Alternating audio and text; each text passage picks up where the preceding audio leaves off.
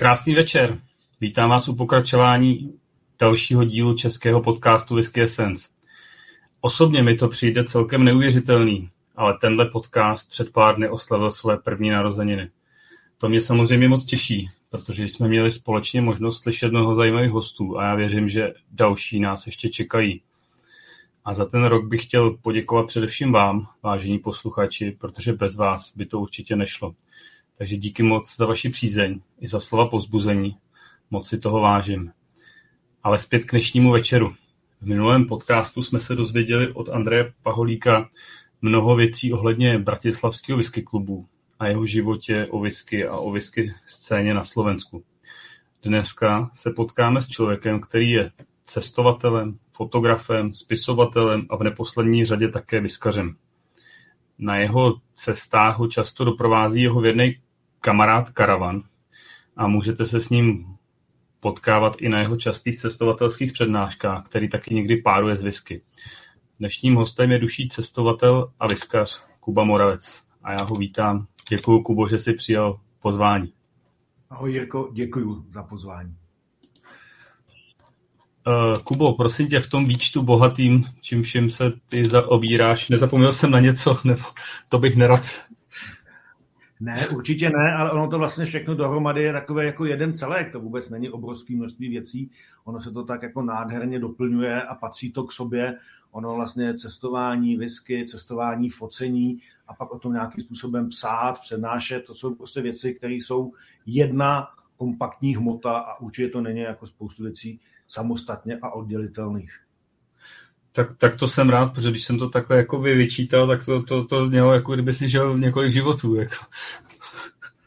Ne, to se právě nádherně políná a eh, ono to má obrovské souvislosti, ale vlastně cestovatelé whisky milovali napříč dějinama a to vezmeme od nějakých Franklinů, Scottů, Shackletonů a podobně. A vlastně whisky je vždycky doprovázela a logicky doprovází všechny možné cestovatele i dnes, včetně mě samozřejmě. Tak já věřím, že se k tomu ještě dostaneme postupně. Kubo, co jsi si pro dnešní večer nalil do skleničky? Já jsem o tom strašně přemýšlel, protože mi bylo jasný, že tahle otázka padne, když jsem tak jako poslouchal všechny ty podcasty předtím a připravil jsem si svůj oblíbený, nebo lépe řečeno, já mám strašně rád uh, netradiční věci. A úžasné věci se nacházejí samozřejmě, když člověk je přímo v palírně, tak ty jejich distillery jsou prostě pro mě fajn. A já jsem si pro dnešní večer vzal vlastně distillery kask z Ochentošanu, nádherný. A je to všechno, je to po červeném víně, takže velmi, velmi příjemná viska, už mi ta láhev dochází, jsem strašně smutný, že jsem si jich tenkrát nevzal víc, ale vím o pár kamarádech, co mají ještě ve svých podzemních sklepích něco schovaného, tak třeba budu škrábat na dveře a klepat na okýnko. A, a, a nebo je třeba se vydat opět na cesty. A nebo je třeba se opět vydat do, do, do, do, do Skotska a na cesty. Jak ty jsi se vlastně k whisky přimotal? Eh, na to mám několik verzí. ale, ale eh, je to strašně dávno. Já jsem vlastně whisky začal pít dřív než pivo. Začal jsem whisky pít dřív než víno. Ani jeden z těch nápojů mi nechutnal, ani pivo, ani víno. Uh, mě v zásadě na začátku nechutnala ani ta whisky, ale protože jsem chodil do oddílu, byl jsem scout, což jako úplně k sobě jako nepasuje, ale měl, byl jsem takový zvláštní, trošku jsem se stranil kolektivu a ve třídě jsem byl taky tak jako trošku stranou. Četl jsem rodokapsy, westerny a miloval jsem tady to. A samozřejmě všichni v těch knížkách pili whisky. Takže jsem v 16 začal experimentovat s whisky, v 17 už víc, protože mi, jsem si říkal, když, když, když jsem jako tady v tom světě, tak mi to musí vlastně chutnat, ale co se v té době dalo sehnat a na co jsem v té době samozřejmě měl, že jo. Ale dostal jsem se do povědomí na všech akcích, kam jsem jezdil, my jsme měli kapelu a hráli jsme, všude jsem vlastně popíjel whisky, tak jsem se dostal do povědomí, že jsem v úzovkách vyskaz, co jsem, co jsem zdaleka, zdaleka nebyl. A kamarád, který přijel v té době z první služební cesty hnedka po revoluci, mi vlastně z letiště dovez nějakou sladovou whisky, první, byl to Glenlivet. A já jsem poznal, že vlastně whisky může chutnat i malinko jinak, než to, co jsem pil a začal jsem se o to trošku zajímat. Měl jsem obrovský štěstí, že jsem v té době poprvé jel po Korunní ulici a tam svůj skotský krámek měl Václav Rout a já jako 19-letý kluk jsem do toho, 20-letý možná v té době, jsem do toho krámku zavítal a od té doby jsem tam byl každoměsíčním návštěvníkem. Zjistil jsem, že Vaška samozřejmě znám i z jiných akcí, protože on měl kapelu a já jsem se pohyboval v muzice, zvučil jsem, takže jsem vlastně zjistil, že toho člověka znám z pódií, takže jsme začali kecat a vlastně s každým měsícem tam zavítal na nějakou flašku a takhle se to vlastně posouvalo dál, takže mě k tomu dovedli, dovedli mě k tomu rodokapsy a westerny. To, to znamená, ty jsi vlastně v době, kdy jsi byl mladý, cestoval skrze knížky. Ano, Dále ano. A, a, no tak to je, to je zajímavý příběh. Tak, takhle vlastně se teda... už, tam, už tam se mi ty věci prolínaly, protože vlastně to dobrodružství, cestování, samozřejmě kromě westernů mě zajímaly všechny ty cestopisy právě zmíněných pánů Scotta a Franklina a příběhy Franklinových lodí a všechny tady ty záležitosti. Takže to dobrodružství a ta viska samozřejmě tím dobrodružstvím voněla a potom, když mi začal Vašek vyprávět ty příběhy k tomu v tom obchůdku v Koruní, tak samozřejmě se to ještě rozvinulo dál a začínalo to nabírat obrovské, obrovské grády a dávalo, začalo to zapadat do sebe a dávat to smysl. A skrze ty westerny netahlo tě to původně spíš jakoby k těm americkým whisky a bourbonům? Uh, určitě ano, určitě ano. Zkouš, na začátku vlastně v těch 16 nebo 17 potom spíš jsem kotvil ve vodách bourbonu, protože to bylo sladký a nebylo to tak ostrý, jako ty různé blendy, co se dali za ty studentské nebo brigádní peníze sehnat. Takže jsem z začátku byl vlastně, ano, trošku ve vodách bourbonových, ale záhy právě s těma flaškama a s tím, jak jsem včas, včas narazil na správné lidi, eh, jsem se od bourbonu odchýlil jinam celou dobu, ale mám několik takových jako životních etap, kdy tu fandím víc Skotsku, tu fandím víc Irsku a různě jako tady v těch dvou vodách jsem zakotvil už jako dlouhodobě. Mm-hmm. A v, v jaký si teda momentální ty, ty životní uh, teďka, už, teďka, už mnoho, teďka už mnoho let jsem spíš ve skotských vodách, ale nemám takový ten vztah k tomu Irsku, jako třeba mnoho mých vyskazů, kamarádů. Irsko mám stále rád a irské whisky mě zajímají a baví, baví mě a stále se jako udržuju v poznávání Irska v kondici a jsem vlastně fanoušek irský whisky. Ale samozřejmě s tím, jak potom člověk poznává tu skotskou, tak z logiky věci k ní jako malinko víc inklinuje. Jo, a k těm bourbonům se taky ještě někdy vracíš, nebo Přiznám se, že k bourbonu se vracím maximálně ve formě old fashionu v nějakém dobrém baru, ale moc už, moc už poslední dobou ne. Už, už vlastně mm. strašně dlouho jsem žádný neměl. I když už se, je to nedávno, když jsme se o tom nějak bavili, říkal jsem, že nějaká jako degustace bourbonů, abych zjistil, jestli jsem za tu dobu něco nezměnil, nebo jestli tam třeba není něco, co mě zaujalo, by určitě byla na místě, abych to nebylo oblast, o které toho moc nevím, takže jako rád bych něco někde nachutnal, poznal zase kousek dál, ale dlouhodobě vlastně asi nejsem bourbonový typ. Jasný, jasný. A, a uh, to se ještě potom dostaneme, co se týče, jestli si vejletoval po Americe a po místních palírnách, tomu už tak se dostaneme. A co, co, co tě nejvíc teď jako na whisky baví? Nebo co tě bavilo od začátku? Bylo to zatím ten příběh, nebo ale na whisky mě samozřejmě strašně baví ten příběh, to poznávání. Ono to má vlastně strašně moc společného s tím cestováním. Když přijedeš do nějaké země, tak si ji snažíš nějakým způsobem poznat a teď se mi tady něco dobrý, už to je v pohodě. A samozřejmě to je s tou viskou. Je to neuvěřitelné množství v úzovkách samostatných zemí, kde přejíždíš hranice, co palírna by to mohl být stát, kde můžeš strávit strašně moc času a stejně nemáš eh, skoro za, za jeden život poznat šanci všechno, protože je to tak členitý a tak jako zajímavý a samozřejmě stále se měnící a vyvíjející, že jo, to není věc, která by skončila, takže jako v poslední době, kdy se na trh eh, valí mnohdy obrovské množství novinek, tak je to svět, který je strašně zajímavý a to mě na tom baví. Vlastně to poznávání, to hledání a ty příběhy zatím, že to není já mám strašně rád, když si tu whisku v té láhvi můžu spojit s něčím vizuálním, takže mám strašně rád, když si pod tím představuju tu palírnu, představuju se tam pod tím ty, zatím ty lidi a je to pro mě jako takový další rozměr té chuti, takže ty příběhy jsou úžasné, ale samozřejmě chutné mi i whisky s palíren, kde jsem ještě nebyl, nebo kde asi třeba možná ani nebudu, pokud zase nepostaví znovu, ale i když to se dneska samozřejmě hodně děje, ale jo, určitě jsou to, je to vlastně všechno to, co se schovává zatím. Ta samotná chuť je úžasná, ale je to jenom jeden, je to jenom, jenom jeden zlomek toho, co mě vlastně na tom baví a takový ten celkový dojem. Já u whisky vlastně nejsem takový analytický typ, který by si jako přesně odškrtával jako vůně a chuť a dozvuk a pak si, pak, pak si dala nějaké jako hodnocení. Já vlastně mám mnoho případů, kdy mě jedna viska absolutně nechutnala a posléze mě neuvěřitelně nadchla, protože přesně samozřejmě mezi tím člověk buď třeba byl v té palírně, anebo má měl jiný rozpoložení, měl jinou svačinu předtím, nebo, nebo si to dal po jiném panáku než minule. Takže eh, já vlastně tady v tom jsem takový spíš jako pocitový typ, nemám, nejsem úplně, jako že bych si dala přesné poznámky, prostě mám pocity a stejně jako když se vrátí člověk do země, kde už jednou byl, tak na, na tu zemi může změnit názor a postupně, když se jezdí pravidelně, tak vlastně teprve opravdu pozná, jaká ta země je.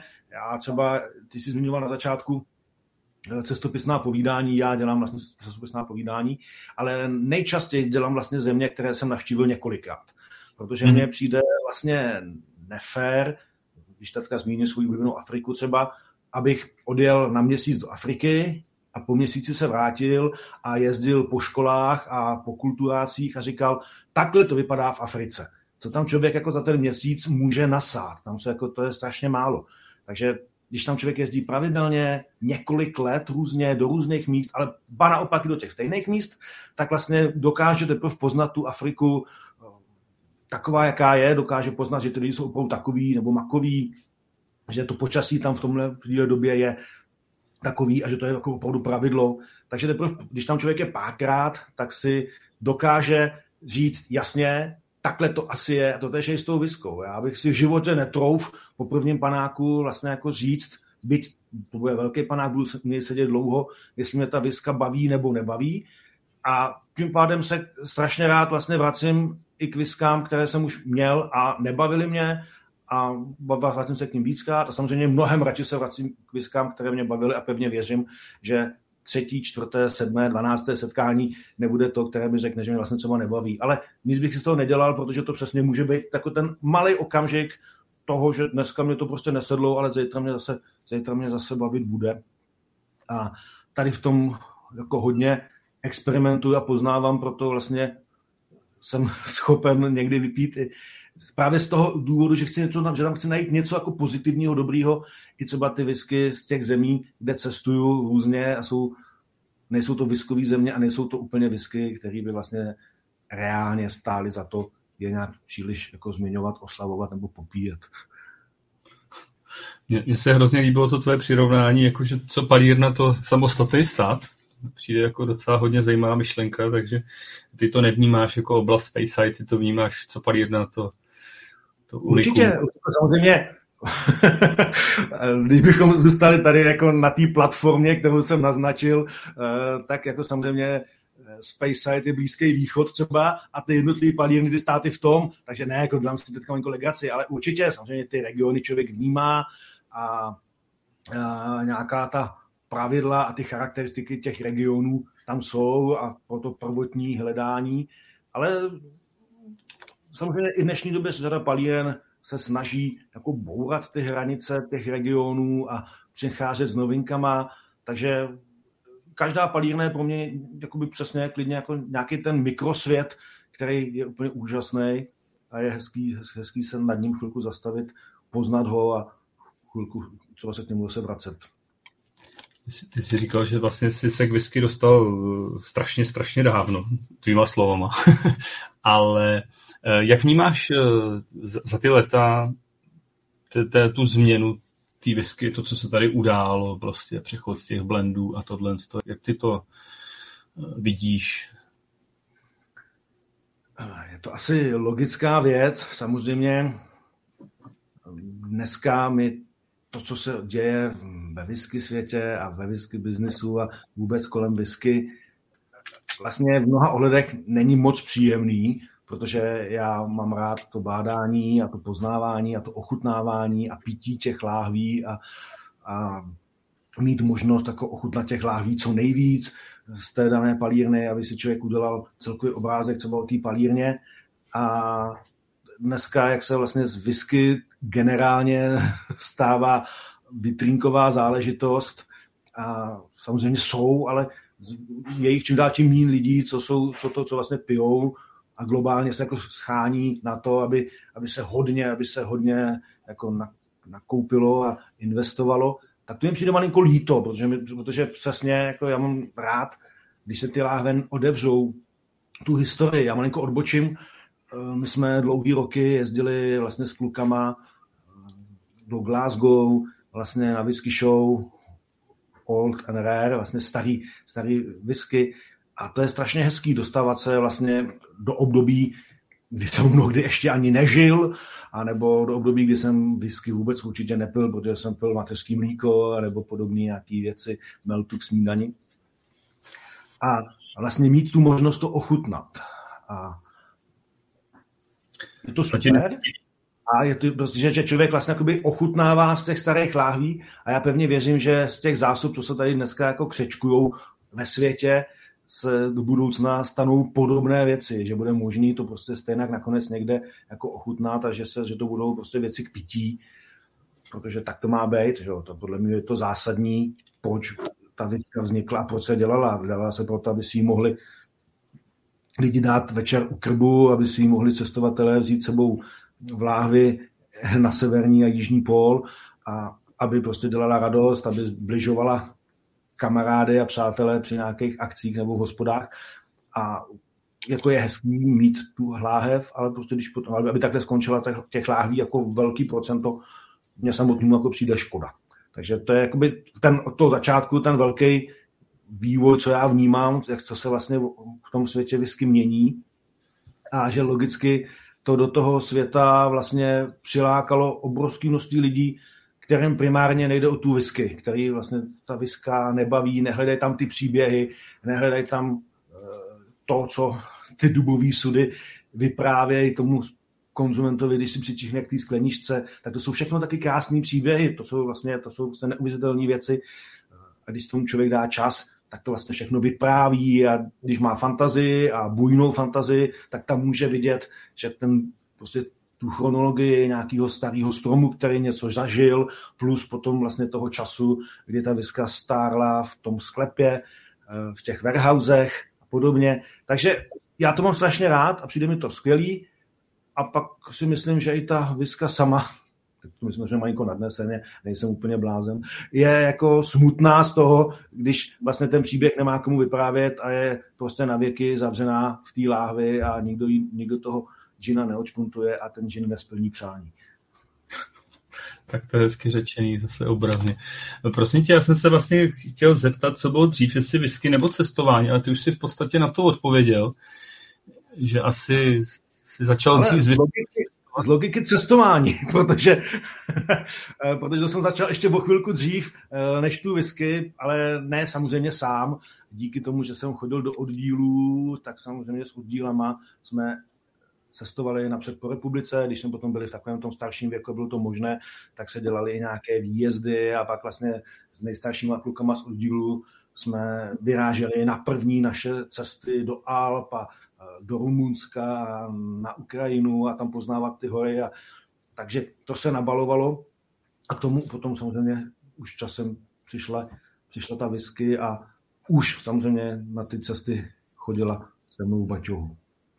Tenkrát jenom u baťohu. Dneska už se mnou jezdí i tím zmíněným karavanem. Uh, Co tebe vlastně eh, na tom cestování nejvíc baví, nebo co tě tam láká prostě jet cestovat do těch zemí na takovou dlouhou dobu, na který třeba ty kolikrát cestuješ? Co tě tam tahne? To poznání. Mě vlastně zase malinko se vrátím. Já se to pamatuju, ale vlastně všichni moji příbuzní maminky, tetičky vyprávějí, že už když jsem byl v kočárku, tak jsem z něho permanentně vypadával hlavou dolů, vysel jsem na těch kšandičkách a pak jsem utíkal a chtěl jsem vidět, co je vlastně za rohem té ulice a co je v té vedlejší zahradě u sousedů. A rodiče ze mě byli celkem nešťastní z toho hlediska. Takže možná, že už v téhle době jsem prostě měl takovou tu touhu vidět, co je dál a ne, ne jenom doma. Já mám určitě syndrom neklidných nohou, takže já kdybych měl sedět 14 dní nehnutě na židli, tak eh, to v zásadě nemám určitě šanci žít psychicky zdrav. Takže prostě ten pohyb, to poznávání, to vědět, co je dál, určitě posouvalo ty hranice a když se objevovaly ty různý další dvířka, že jako tu nemusí být člověk jenom Alpách, ale může popojit ještě kousek dál, H, sever, Norsko, to je zajímavý, tak, tak to jsem za ty kliky vždycky vzal a když ty dveře nebyly zamčený, tak jsem je otevřel, když byly zamčený, tak jsem hledal klíč, abych je mohl otevřít později. Takže postupně jsem se snažil vlastně zjistit všechny ty dveře, co skrývají a posouvat to dál a dál. A samozřejmě řada těch věcí byly absolutní náhody, eh, úplně moje, moje první cesta do Afriky byla absolutně nepřipravená. Dneska, když na to koukám zpětně, tak si říkám, že jsem byl blázen, nebo že jsme byli všichni, když jsme tam vlastně jako, jako ta parta jeli blázni, že my jsme vlastně měli zkušenosti v té době přesně jako nějaký Maďarska, Rumunska, Bulharska, Alpy. A už jsme samozřejmě byli nějaký Norsko, takže jako trošku takový jako nějaký horský věci, lezli jsme po skalách. A tady s těma zkušenostmi a s tím naším stylem vlastně s paní Vestanu jsme se sebrali, zabalili baťohy a odletěli do Africké republiky. A strašně jsme se divili, že nás v Kapském městě nenechají přespat ve stanu, eh, protože to je prostě životu nebezpečný, protože tam zrovna prostě běhají černoši s nabroušenýma hřebenama v tomhle místě, protože prostě ta periférie taková je. A nás to strašně zaskočilo. Hlavně, hlavně nám to třeba úplně strašně rozbouralo ty plány, protože my jsme si prostě vzali ty Spartany, půjčili jsme si tam teda auto a měli jsme plán, že vždycky někam dojedeme, tam postavíme stán a najednou mu to nešlo. My jsme během tří dnů museli vlastně všechno přehodnotit. V té době bez nějakého jako fungujícího, extrémně fungujícího internetu jsme si vlastně museli naplánovat celý zbytek té cesty, zamluvit nějaké ubytování. Eh, obrovským způsobem se to odražilo, protože jsme s ním to nepočítali a když jsme tam byli, tak samozřejmě se nebudeme vracet zpátky, takže jsme tam řešili eh, takovéhle krizové věci. A vlastně je to věc, která nás tak bavila, že když jsme se vrátili zpátky, tak jsme řekli, tam chci ještě jednou. To bylo, tak, to bylo jako tak divný a vlastně jsme si to skoro neužili, protože jsme byli permanentně v nějakém stresu, že tam musíme odjet jednou a připravit si to dopředu. A vlastně tady to nás naučilo, vlastně s kamarádem Šťovíkem, to nás naučilo připravovat ty cesty, ne úplně, protože samozřejmě trošku nějakého dobrodružství, trošku nějaké volnosti k tomu patří, ale dát si aspoň nějaký rámec a trošku si zjistit, co se v té zemi smí nebo nesmí a jestli se tam dá spát ve stanu a podobně. Takže jako další a další dveře jsme otvírali a mnohdy jsme je otevřeli dřív, než jsme na tu místnost za nimi byli připraveni. Kubo, ty jsi teď hodně mluvil v množném čísle, to znamená, eh, ty jsi cestoval ve více nebo ve skupině. Eh, cestuješ pořád ve skupině nebo už cestuješ i sám? Nebo? Eh, cestuju primárně ve skupině a nebo, nebo s partnerkou ve dvou, ale primárně ve skupině, protože já si myslím, že a opět se mnou nemusí někdo souhlasit, nějaký samotář, cestování versus whisky. Taky mnohem radši prostě piju panáky, když si zajdu za klukama do klubu, když se potkáme někde v restauraci, když sedíme v tom návštěvnickém centru ve Skotsku, anebo večer prostě někde, než abych si toho panáka dožil sám a to je s tím cestováním. To, to jsou prostě věci, které mají být sdílené. Ideálně, když je ideální počet lidí, jo? takže samozřejmě já jsem zažil párkrát, protože občas jsem potom jezdil do Afriky i do Skotska jako průvodce, skupiny a to už je potom jako peklo, jo? když tam máš 20 lidí za sebou, eh, pro cestovku v úvodovkách, který vlastně nevědí, co chtějí, každý chce něco jiného, vybrali si to podle nějakého katalogu a vůbec se k tomu nic neváže, tak to asi není úplně ono. Ale když prostě se skládáš partu lidí, tak je to strašně fajn, je to velmi příjemný. Právě to cestování s někým a hlavně je to i bezpečný. Takže jsou, prostě, samozřejmě nejsem typ cestovatel obdivuju a vím, že jsou a jejich mraky a některý osobně znám, občas jsme kecáme a jsou mezi nimi i ženy, že prostě se budou bágl a jsou schopní jít 600 kilometrový trail sami, prostě ve vysokých horách. Já bych to dal, nevím, nevím dál, jestli dneska po covidový kondici, protože za ty dva roky jsem strašně ztratil uh, kondici, ne váhu. A takže eh, já bych to dal, ale asi mi to nebavilo. Prostě mně se strašně líbí, když to člověk může s nějakým, někým sdílet. To hezký i ty trable, když prostě se nad tím zamyslí a řekne, pardon, ten výraz, ty vole, teď jsme v pěkném průseru.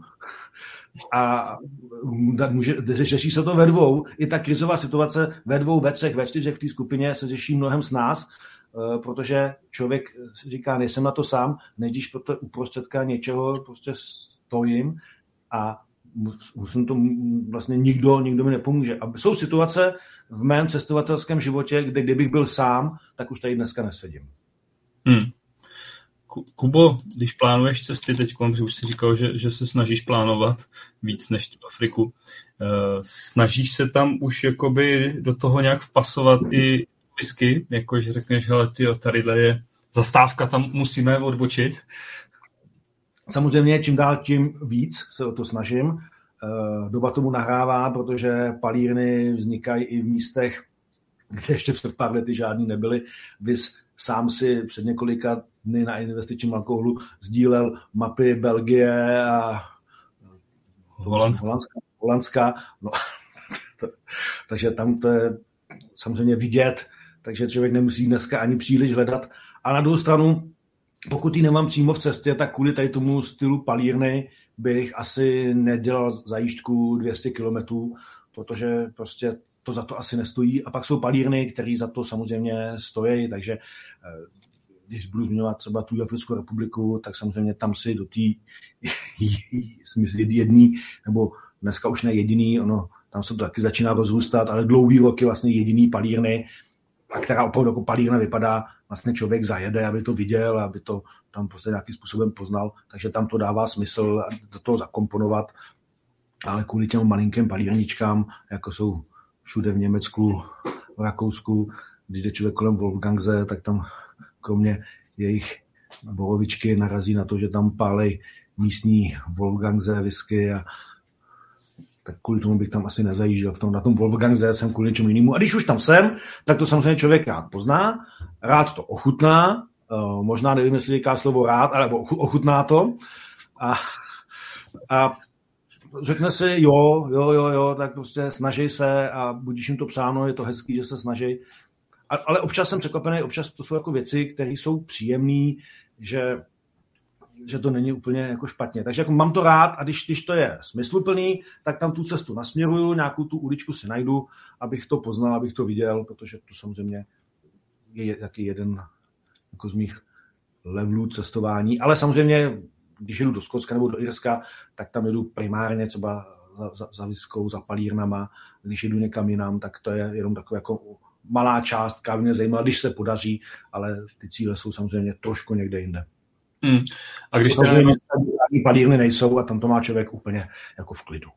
Jo, a když máš třeba nějakou tu možnost, teda, že vynecháš palírny a máš možnost ochutnat nějakou místní produkci, tak třeba zkusíš jít do baru a něco takového tam objednat, nebo Eh, bary vždycky, bary vždycky obě, tam obcházím, hledám. Zaprvé mě zajímá, co je tam na barové scéně populární, protože vlastně my hmm. žijeme tady u nás, když člověk jde do nějakých barů a pak do nějakých restaurací, tak, tak prostě jsou nějaký brandy, nějaký značky, které se jako objevují, ale pak vlastně přijedeš někam jinam a tam zase ty lidi preferují úplně jiné značky. A věci, které třeba u nás teďka moc nejsou, nebo nejsou tak vidět na těch displejích těch barů nebo v těch obyčejných hospodách, tak jsou země, kde, kde to food jede, kde prostě jsou mezi nejpopulárnějšími prostě black and white, jo, VAT 69 a podobně, kde to prostě je, je, to, je to top, co ty lidi pijou.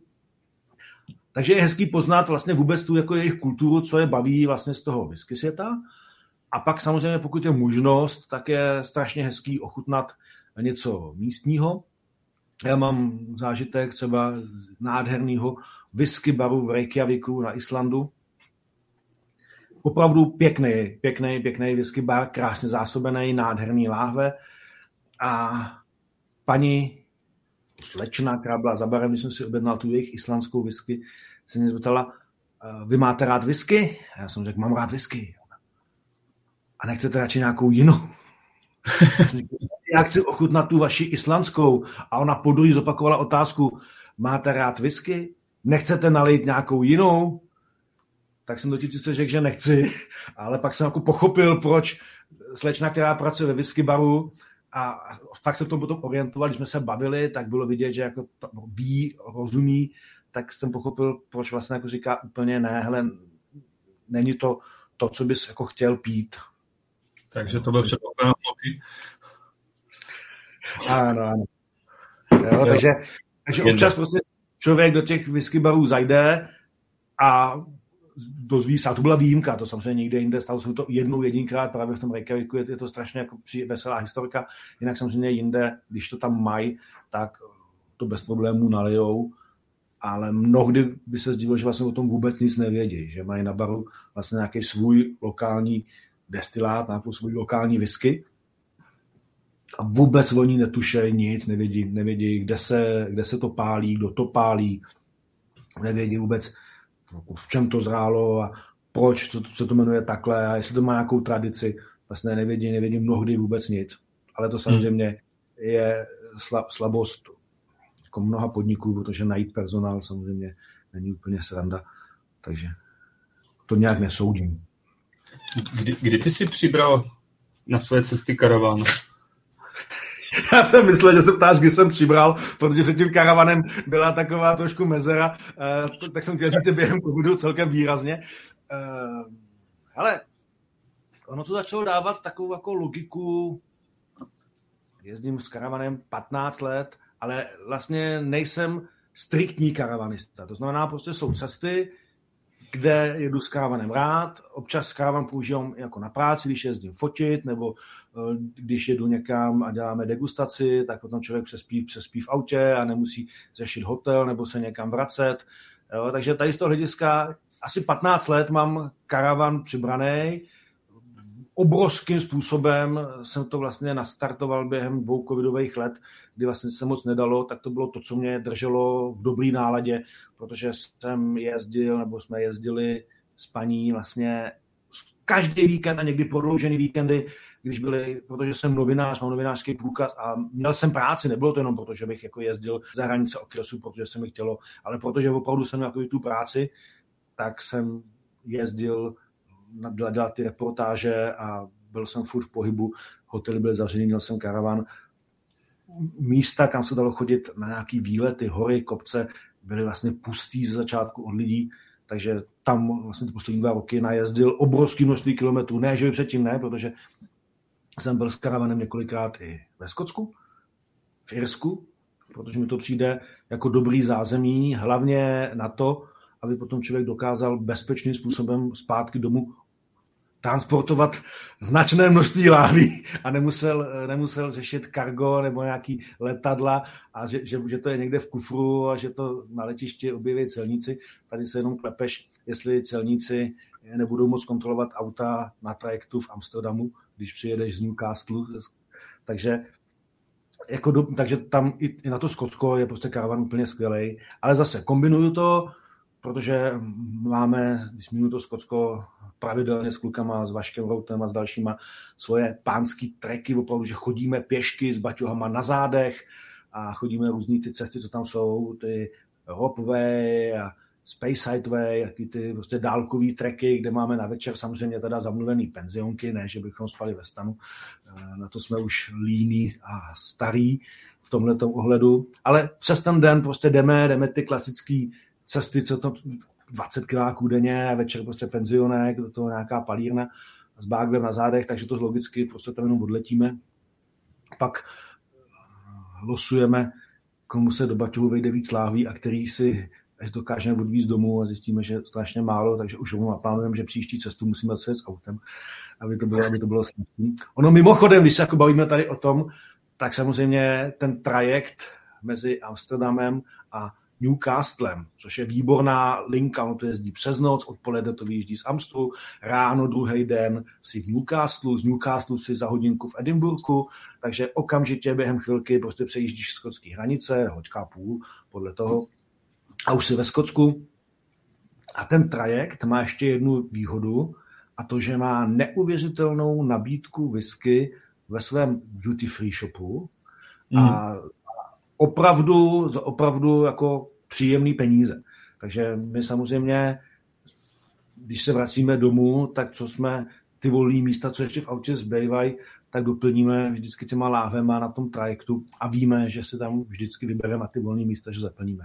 Samozřejmě teďka, teďka má člověk trošku strach, že si ty celníci nebudou aktivnější, než bývali, ale tak trošku omezíme množství na polovinu třeba. A zatím se to nepotvrzuje teda, ne, asi. Zatím, zatím snad ne, zaplať pámu. Uh, vozíš si v karavanu na cesty svoji oblíbenou lahev? Ne, jednu. Vozím si. já mám v karavanu, já mám v karavanu vlastně takový malý whisky bar a mám tam těch láhví několik. Eh, za prvé podle toho, na co mám náladu, za druhé, když, když potkáme nějaké návštěvy a takovýhle, abychom mohli vybírat podle situací. Takže mám v karavanu permanentně třeba 4 až 8 láhví whisky na čatech a všeho možného, od nějakých, vždycky, vždycky tam mám nějaké jeden, dva blendy a pak tam možná někdy občas tři a pak tam mám prostě různé singlovky, nějaký kouřovky, nějaký moje oblíbené šeriovky, včetně vždycky nějaký láhve, která je někde stranou pro takový jako lepší návštěvy, když se, když se cestou někde zastavím u nějakého vyskaře, když, když zakotvím u Iziho v Bratislavě, tak aby, aby tam byla nějaká jako adekvátní láhev na to si připít na shledání. Takže v karavan samozřejmě má svůj, svůj interní bar, bez nějž se nedá jezdit a je pravidelně doplňovaný domácích zásob, aby nedošlo k tragédii a nevyschli jsme. Je, je to nedá, protože jsme Češi. Vozíš taky sebou nějaký český věci na ochutnání, případě do ciziny místním? Ale eh, vozím do ciziny jedinou věc, která se mi strašně osvědčila a fakt funguje, a je to plzeňský pivo v plechovce. Za prvé se dobře převáží v tom karavanu, za druhý, když ji neudáš, tak se tak to vypiješ sám, ale většinou to vždycky udáš a těch příležitostí, kdy to někomu dáš jako poděkování, nebo naopak jako, jestli to nešlo nějak jako rychlejc, anebo potom, když prostě jenom sedíš v kempu a povídáš s někým, nebo i mimo kemp na farmě, někde zakotvíš a s někým se bavíš, tak oni to vlastně ocenějí, řada lidí to zná a zná to v tom dobrém slova smyslu. To znamená, že oni vědí, ha, Plzeň, to je jako fakt dobrý pivo. Je, to ti za to, za to ti děkujem, to je super. A bylo to jako dárek, který má fakt hodnotu. Takže žádný český destiláty nevozím, kromě Afriky, kam český destiláty jezdějí, ale z jediného důvodu, protože to bereme jako ranní dezinfekci. Ráno, každý den si dáváme, vlastně je to povinný, všichni stojí v řadě, všichni drží lžičku, já obcházím a nalijevám slivovici nebo merunkovici a každý musí přede mnou tu lžičku polknout. A je to vlastně každé ráno po snídani ranní dezinfekce a bez toho by to nemohlo fungovat. Takže tady... tady... Očkovacího schématu, jo? přesně, přesně tak, to je, to je prostě takhle daný, to musí být. No. Ale jako jinak, že bych to vozil jako nějaký prezenty, dárky, někde na to někoho zval. Já na to vlastně moc sám nejsem. Mě, mě se přiznám, ovocné pálenky. Poslední dobou poznávám, jak, jak vzniká v Čechách obrovské množství eh, vlastně nových malých palíren a dělají ovocné pálenky, tak mě zajímalo, co jako se z toho pálí, takže rád poznávám nějaké nové věci. Musím říct, že mě některý i chutná, ale nejsem pálenkový typ, takže vlastně chodím do svého oblíbeného baru, kde je zásoba vždycky, abych ochutnal, ale vlastně tu láhev domů si nekoupím, protože vím, že bych to doma nikdy nevypil a bylo, že mi to tady leželo. Takže jako opravdu pálenky ne, a nebo tím pádem, když je nemám rád, tak nevozím ani sebou a radši každýho pozu na panáčka whisky. Kubo, kde jsi byl nejdál za whisky? Za whisky? Ona tam není palírna, ona tam ona vlastně, jak se to vezme, nejdál. Afrika, Kanada, no možná to není tak vzdálený. Já jsem pil whisky a oni tam samozřejmě vůbec whisky nedělají, ale nádhernou whisky jako kolekci tam měli v nejsevernějším baru na světě. Severnějc se už pít alkohol nedá. Je to bar ve městě Longyearbyen na Špicberkách a vlastně dál už není vůbec nic, tam je pustina.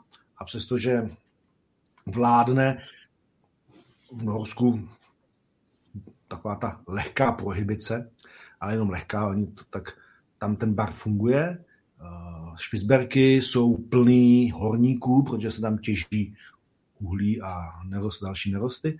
A oni se tam točí na takových měsíčních turnusech, kdy jsou vlastně měsíc domova a měsíc jsou v Norsku doma a nemají tam moc co dělat. Takže tam mají bar, v kterém vysedávají. Je to tam výborný, tam vstoupíš, je tam chodba a tam jsou takhle opřený ty Winchesterovky, jak v těch westernech. Nikdo je nehlídá, je tam prostě napsáno pušku nechte zde, tam se opřou a ty dolí do toho baru a tam seděj, pijou, povídají si, pivo, nějaký panáka a pak jdou, asi si tu pušku vezmou, každý si vezme tu svoji a jdou zpátky, protože tam se vlastně bez střelní zbraně nesmí člověk pohybovat eh, kvůli ledním medvědům. A pro mě to byl obrovský zážitek, protože já jsem tam vlastně byl na expedici a byla obrovská sněhová bouře. My jsme vlastně nemohli začít, v tom městě jsme zůstali, ne, nebylo kam jít a plánovali jsme, my jsme tam standardně spali ve stanech, měli jsme připravený vlastně takový jako divoký kempování, ale to v tom městě nešlo, takže jsme vlastně celou noc seděli v tom baru, kecali tam s místníma horníkama a popíjeli whisky nevlastních zásob na nejsevernějším místě, kde to vlastně vůbec šlo, takže bar v Longyearbyenu byl tak jakoby nejdál, ale kdybychom to zajít vzdálenostně, tak samozřejmě ten James Sedwick Distillery v Jihoafrické republice by asi vzdálenostně byl samozřejmě, samozřejmě dál. Mm.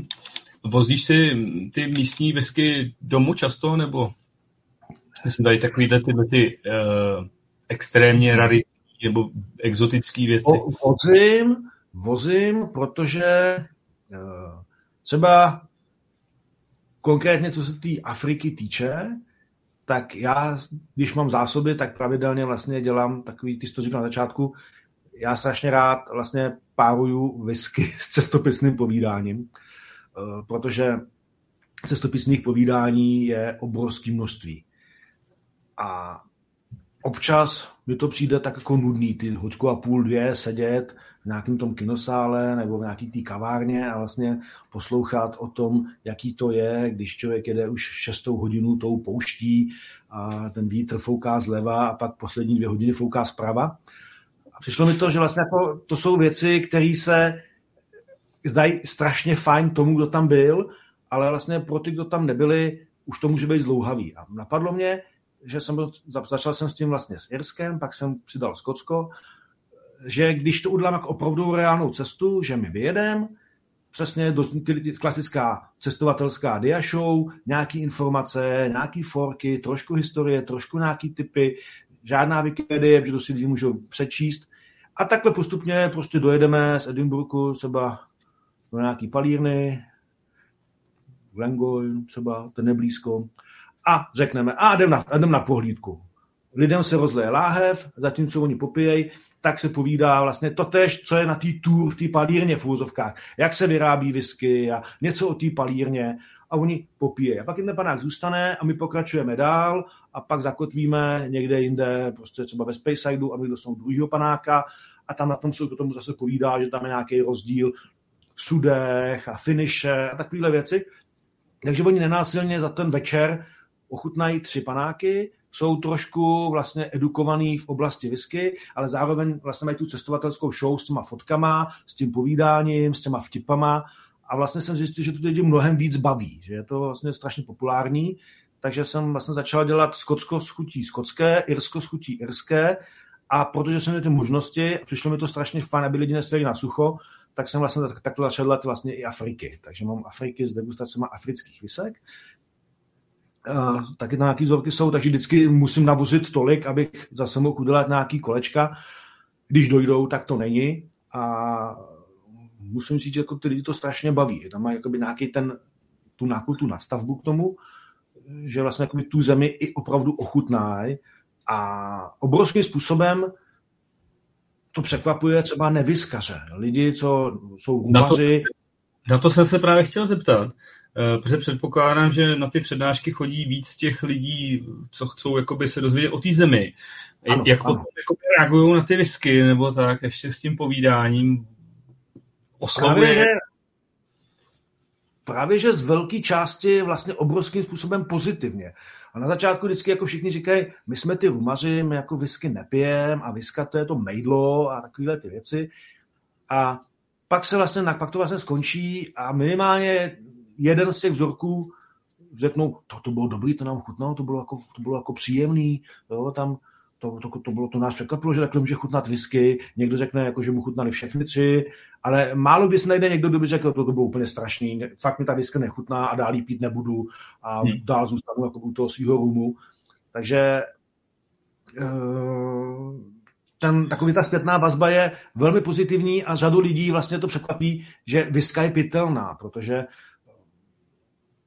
to s tím nemají normálně možnost se kontaktovat. Oni by na žádnou takovou tu třeba začátečnickou degustaci, jako dělají ve věži a podobně všude jinde po republice, třeba nepřišli, protože by primárně nešli za ničím, co je whisky, protože k tomu mají prostě ten svůj vztah, že viska ne, ale jak je to propojený právě s tím cestováním a s tou zemí, kam by chtěli oni v létě na dovolenou a nějaký typy a zeptat se, jak to takhle je, tak vlastně to vezmu jako, že to je k tomu ten bonus navíc tom vstupném a oni je, a to je vlastně to by to nás překvapilo, to by nás vůbec nenapadlo, že ta viska, že ta viska může jako takhle chutnat.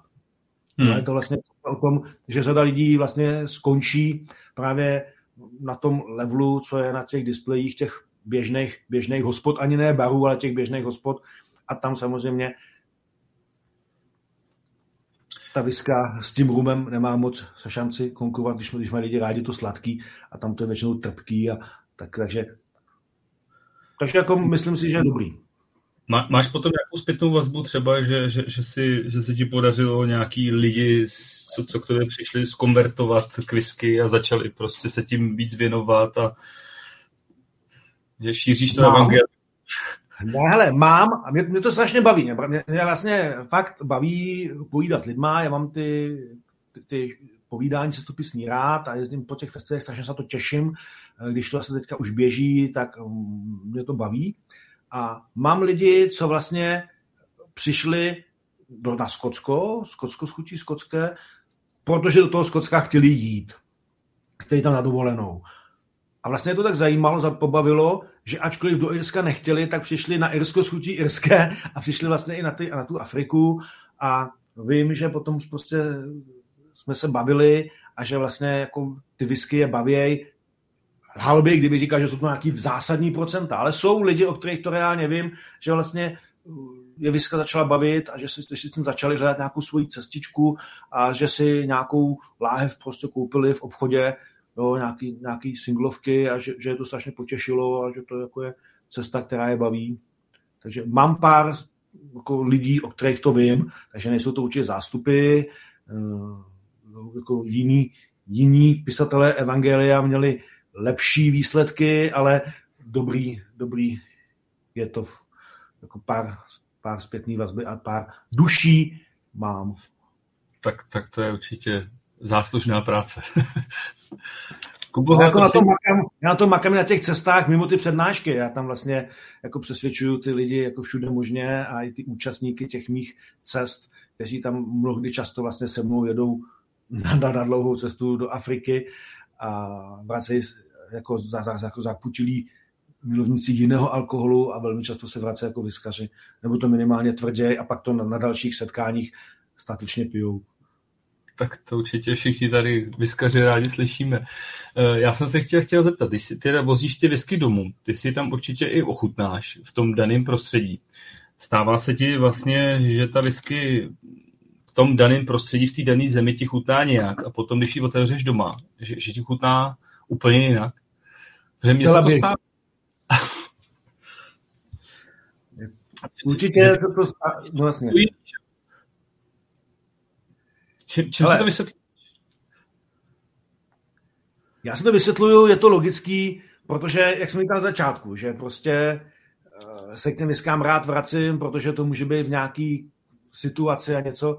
Na tom, v tom daném místě prostě se na to člověk těší, je nějak naladěný, je v nějakém rozpoložení, eh, je rád, že tam je a ono to vlastně jako do toho místa zapadá. Ono řada těch věcí prostě se dneska razí a že to pálí lokálně, takže jakoby ta lokálnost, když to přeženu, tak by ta, ta místní energie se s tou místní energií nějakým způsobem potkají, takže opravdu platí velmi často jako z vysokých procentuální pravděpodobností, že na tom místě mi ta viska vlastně bude chutnat mnohem, mnohem víc, než když si ji potom přivezu domů a odevřu si ji tady, anebo když ji dám jako potom součást nějaký degustace, když, o tom, když se o tom budeme někde bavit s dalšíma uh, viskařema nebo s kamarádama, tak samozřejmě ano, je to, je to vlastně velmi častý.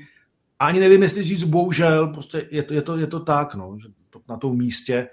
Ale on to je ze spoustou věcí, třeba s jídlem, jo, jsou prostě jídla, které ti na té dovolený chutná, nebo v té zemi v daný, a řekne si, je, to je super, proč vlastně si tady to jídlo nevařím doma, to by byla jako skvělá strava, to by byl dobrý návyk, ba, ba, je, chutná mě to, je to rychlý, je to zdravý. A pak si to uvaříš poprvé doma a vlastně asi, asi, asi, asi ne.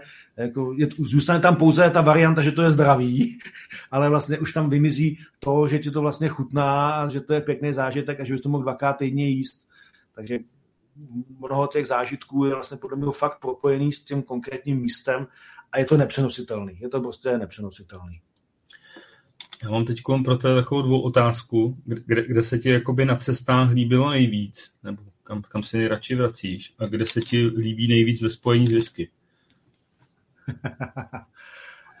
Ale no to asi možná z toho vyznívá. Já jsem se strašně zamiloval do jihu Afriky. Už jsem tam byl mnohokrát, fakt jako mnoho let tam jezdím, někdy i dvakrát ročně a furt tam mám co poznávat. Jihem Afriky, myslím, Namíby, Botswanu, Jihoafrickou republiku, Zimbabwe, tady ty země. Eh, je to úžasný a tam, tam to mám fakt strašně rád. Dostoupnu si to říct jako první část té otázky, protože druhý místa, který mám strašně rád, eh, jsou, je Skotsko a to samozřejmě v souvislosti s tou whisky. Takže jako Skotsko já miluju a strašně rád se tam vracím. Teďka jsme tam byli vlastně s pár lidma tři týdny zpátky a já jsem nenostalgicky málem, když jsem v Aberdeenu přistával za máčk slzu, protože jsem si spočítal, že jsem tam nebyl 700 dní, což je prostě strašně dlouhá pauza, vlastně jo, úplně neskutečný, jak dlouho to, takže jsem měl strašnou radost, když, když to letadlo přistávalo nad tím Aberdeenem, že, že tam zase jsem. A já se v těch zemích vlastně v obou, a jak v tom Skotsku, tak v té Africe cítím jako doma, ne jako na vejletě. Když potom člověk někam cestuje, tak je tam furt jako cestovatel. Tím nechci říkat, že bych ztrácel ostražitost, ale vlastně mi to tam přijde všechno jako přirozený. Že vlastně vím, jak to tam funguje, baví mě to tam a strašně jako se tam cítím příjemně a je mi jedno, jak tam jsem, dlouhý, jak tam jsem dlouhý čas, prostě furt tam mám, furt tam mám co dělat. Dobrou noc. Uh, když už se zastavíme u toho Skotska, Iva se ptá, jakou, jakou část Skotska máš na chození nejradši? Uh, tam jsou takové dvě oblasti, samozřejmě klasika je Highlands. Uh, v tom širším pojetí, on, oni některé ty cesty začínají už jako na hranicích jako někde s Lowlandem, ale Highlands má obrovské množství vyznačených trailů, treků, buď krátkodobých, anebo jsou opravdu stojí za návštěvu, jsou ty dlouhý, přesně ty třeba pěti, šestidenní treky, jak jsem, jak jsem právě zmínil, ten Roproy Way a Speyside Way a je jich tam nespočet. A chodí to krásnýma místama, chodí to krásnýma místama, kam se člověk mnohdy nedostane, opravdu cestičky, které jsou jenom pěší, ale vždycky po nějakých úsecích 15 km, 20 km jsou místa, kde se dá prostě přespat, je tam městečko, je tam civilizace a je to, je to moc hezký. A další část Skotska, samozřejmě, když vynechám potom různě ostrovy, a Sky, a o kterém všichni mluví, tak co mě strašně moc překvapilo a zaujalo, je vlastně ten severozápad. Ono dneska, dneska se to vlastně nazývá North Coast 500, vlastně takové těch, jako je tam udlaná 500 mil dlouhá okružní cesta vlastně po tom pobřeží. Je to tam ta oblast kolem Darnesu, kolem vlastně Smooth Cave, takových těch krásných jeskyní. Jsou tam kopce, jsou tam hory, jsou tam nádherný eh, fjordy, kdybych použil ten výraz eh, jako skandinávský. Ale ono, to, no, ta krajina tu Skandinávii v mnoha ohledech strašně moc připomíná. Je tam vyhlášený ostrov Handa Island, kde jsou papuchálci, nádherná vlastně rezervace přírodní. Takže je to západní pobřeží vlastně od Inverness nahoru nebo od mostu, od mostu na Sky nahoru je, je úplně skvělý. A ještě není stále tolik sprofanovaný, přestože vlastně do té oblasti ty skotský kanceláře turistického ruchu vlastně už teďka jako směřují nějaký to PR a ten marketing a inzeruje se to právě jako skotská Road 66, tak jakože tam se má jezdit, tak ještě pořád tolik lidí tam není a je to tam opravdu moc hezký. Takže samozřejmě klasický Highlands a pak to severozápadní pobřeží jsou nejkrásnější místa pro mě osobně ve Skotsku. A co palírny? Která je tvoje nejoblíbenější ve Skotsku? to je jako ve vztahu k whisky, ale spíš jakoby k tomu místu cestovatelskému. To je, to je složitá otázka, protože samozřejmě ve vztahu k whisky se k tomu teďka mm, tahovat nebudu, protože to je, to je ještě složitější. Ale mně se strašně líbí ta část toho té cesty kolem vlastně řeky Spey, jo, tam, když se jde kolem Kalandrelu, Aberfeldy a tam, tam jsme potom na Pitlochry, tak tam ty palírny, Blair Atoll třeba, to je nádherná palírna a když potom na podzim se tam to psí víno začervená, tak je prostě krásná, to, jo, to určitě bez diskuzí a v krásně z krajného hlediska nádherná palírna Balble, úplně nádherně v tom údolí. Samozřejmě i z toho důvodu si ji vybrali, když natáčeli film Andělský podíl, logicky, protože vlastně tady z toho jakoby hlediska, hlediska fotografického a toho krajního samozřejmě patří k těm velmi hezkým ve Skotsku, takže tu mám, tu mám rád. Ale mně se, mně třeba se líbí některé ty nový, takže mně se to třeba strašně líbí uh, a teď mám okno, Maria, Clydeside v Glasgow, vlastně v tom přístavu postavená palírna z těch původních vlastně přístavních domků z té věže. To je nádherná stavba, která propuje tu historii vlastně toho Glasgow s tou současností a já jsem tam byl dvakrát a teďka už by mě, vlastně už mají hotovou, vždycky se měl pouze New Make, teďka už mají vlastně i whisky, takže se těším, že až se dostanu do Glasgow, že se tam vlastně určitě zastavím. Z těch nových se mi třeba líbí Rázy na ostrově Rázy, která je tak jako zvláštně udělaná a pěkná. Jo, takže mně se, mně se líbí, když ta panírna je něčím zajímavá a krásně zapadá jako do toho okolí a vlastně splňují to, jak některý ty jako echt fakt starý, tak to splňují i některý ty nový a asi bych si úplně nedovolil říct, že mám jako nějakou svoji nejoblíbenější palírnu. Mně se, mně se tak jako většina z nich líbí, fakt samozřejmě se najdou výjimky, které jsou takové jako betonové obludy, ale, ale jako většina z nich je vlastně strašně hezká. I z hlediska toho, když, když to chci fotit, takže z toho focení a má to nějakou atmosféru. I, I v čem má ještě na tebe doplňující otázku, vlastně ta oblast eh, tý, teď tý 500, tak co říkal, to je směr na Ulapul? Ano, přesně tak, to je směr Ulapul, přesně tak. To je, to je ono, takže pokud se chystáte, tak doporučuju a určitě, určitě vyražte. Do, do který teda palírny ty se rád osobně vracíš? Nebo nejradši? Eh. Protože určitě takovou nějakou srdcovku máš, ať z nejrůznějších důvodů, třeba průvodce nebo Ale já se, já se mám, mám rád, mám rád strašně moc, že se mi líbí právě z hlediska toho, toho, jak vypadá, že je hezká, že patřila vlastně mezi jedny z úplně prvních, kde jsem kdy byl a je to vlastně Glengoyne. Takže tu já mám, tu já mám hodně rád a vracím se tam. A i z toho, že vlastně je velmi blízko jak ke Glasgow, tak Edinburghu, tak pokud třeba dělám nějakou cestu nějakou skupinku jenom na prodloužený víkend, tak je to přesně ta volba, po které jako sáhnu, protože se jim bude líbit, protože je to vizuálně krásná palírna, přesně taková, jak si lidi, kteří palírnu nikdy neviděli, jak si ji představují. Když si prostě člověk představí palírnu, tak si ji představí takhle a tím pádem nejsou zklamaný, to okolí, dá se to krásně jako zakomponovat. Takže pro mě osobně, protože byla jedna z mých vlastně prvních a protože je hezká, tak je to třeba Glengoyne, kam se rád vracím. Samozřejmě strašně rád se vracím do toho trojpalírní Glenfiddich balený Kininví.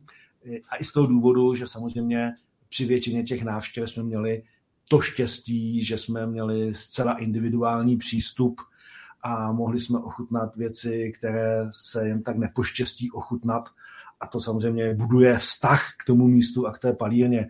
Takže opravdu tam od toho, že jsme mohli pít z té solerové kádě až po neuvěřitelný Glenfidichy z roku 1976, 33 let to bylo v americkém dubu, 8 let to bylo ve španělském dubu, nádherný, nádherný pití, nádherná whisky.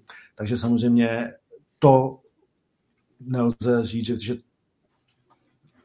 že by to ne, ne, nezanechalo nějaký velký vryb v srdci a v duši, tak jako tady to trojpalírní mám strašně rád a mám na to samozřejmě obrovské množství vzpomínek, z nich ani některé se nedají publikovat veřejně ze spoustou lidí samozřejmě primárně s Vaškem, protože jsme tam byli velmi často spolu a to potom vždycky stálo za to. Já mám vlastně to štěstí, že vlastně do Skotska jezdím jak sám nebo se svýma známejma, nebo tak, ale velmi často právě s Vaškem už dlouhý roky a samozřejmě s ním ty skotský naše výlety a s dalšíma klukama jsou jako velmi zajímavý a mají obrovskou, obrovskou naučnou hodnotu. A když to za druhý konec, která padí na tebe třeba z nějakého důvodu zklamala, kam už by se se teda rozhodně nechtěl vrátit? Eh, hele, třeba ne z hlediska vizuálního, ale z hlediska toho, že vlastně mě to nějak moc nebavilo, vzorky, co jsme měli, vlastně mě neoslovili. A celkově vlastně jako bylo hezký, že jsem tam byl, ale nemusel bych tam, je třeba Glen Ort. Jo, tam to je palírna, kam už bych... Ale přitom to je strašně zvláštní a tady bych tady nerad vez nějaký jako diskuze nebo do někoho, do někoho jako ušťuchoval, ale ne. když člověk, když člověk ochutnává vlastně jakoby tu jejich starou produkci, tak jsou, tak, tak jsou to vlastně jako strašně hezký whisky a zaráží mě, že vlastně, a to jsme tam těch vzorků měli několik a zajímavých, že tam vlastně tu krásu člověk nenašel ani v jednom z nich pořádně. Jo? Tak, tak mi to přišlo jako zvláštní, co se tam jako stalo, nebo kam se to posunulo, anebo to byl jenom přesně ten okamžik, že to nesedlo do toho daného dne, takže když, když, když bych to, co jsem řekl, teďka anuloval a vrátil se tam ještě jednou, tak bych byl překvapený, vy to, co jsem říkal na začátku, že už by mě třeba ty vzorky chutnaly a že s tím jiným rozpoložením a v, t- v nějaký té jiné době by, bych tam našel třeba aspoň zbytky nebo nějaký náznaky té původní krásy. A kam, kam ty se chystáš v nejbližší době? Uh, já to mám teďka tak jako na několik různých, různých cest. My jsme měli už tři roky, už tři roky jsme měli naplánovanou velkou expedici do Ruska, eh, kam se teda napřed, napřed, to zrušil, napřed to zrušil covid a teďka to ruší asi další jiné věci, takže předpokládám, že eh, tam se nevypravíme v nejbližší době. Eh, chtěli jsme vlastně transsibirskou magistrálu a tady, tady potom nějaký ty oblasti až skoro k mongolským hranicím na nějakou delší dobu takže právě s tím kamarádem Honzou Šťovíčkem jsme to plánovali. Tak to se zatím jako odložilo, odkládá, takže už lehonce sleduju situaci, která se, jak se, jak se to vyvíjí a rýsuje se, že by se zase mohlo po nějaký době dostat do Afriky, že už by to tam mohlo být klidný a že by se tam mohlo vypravit. Samozřejmě v plánu mám Skotsko, to je bez diskuzí, to musí být, ale z takových těch dalších uh, jsem si naordinoval letos Normandii a Bretaň s obytňákem jako takovou relaxační letní dovolenou uh, právě trošku i za whisky, protože tam teďka jsou noví v Bretani a v Normandii jsou palírny nový, takže bych do toho, do toho zakomponoval a poznal něco z bretanských a vysek z oblasti Normandie, ale plus samozřejmě mě tam zajímají věci pod Nidé a podobně, protože to byly oblasti, které jsem nechával tak jako stranou, že až budu v důchodu, tak budu jezdit po Evropě.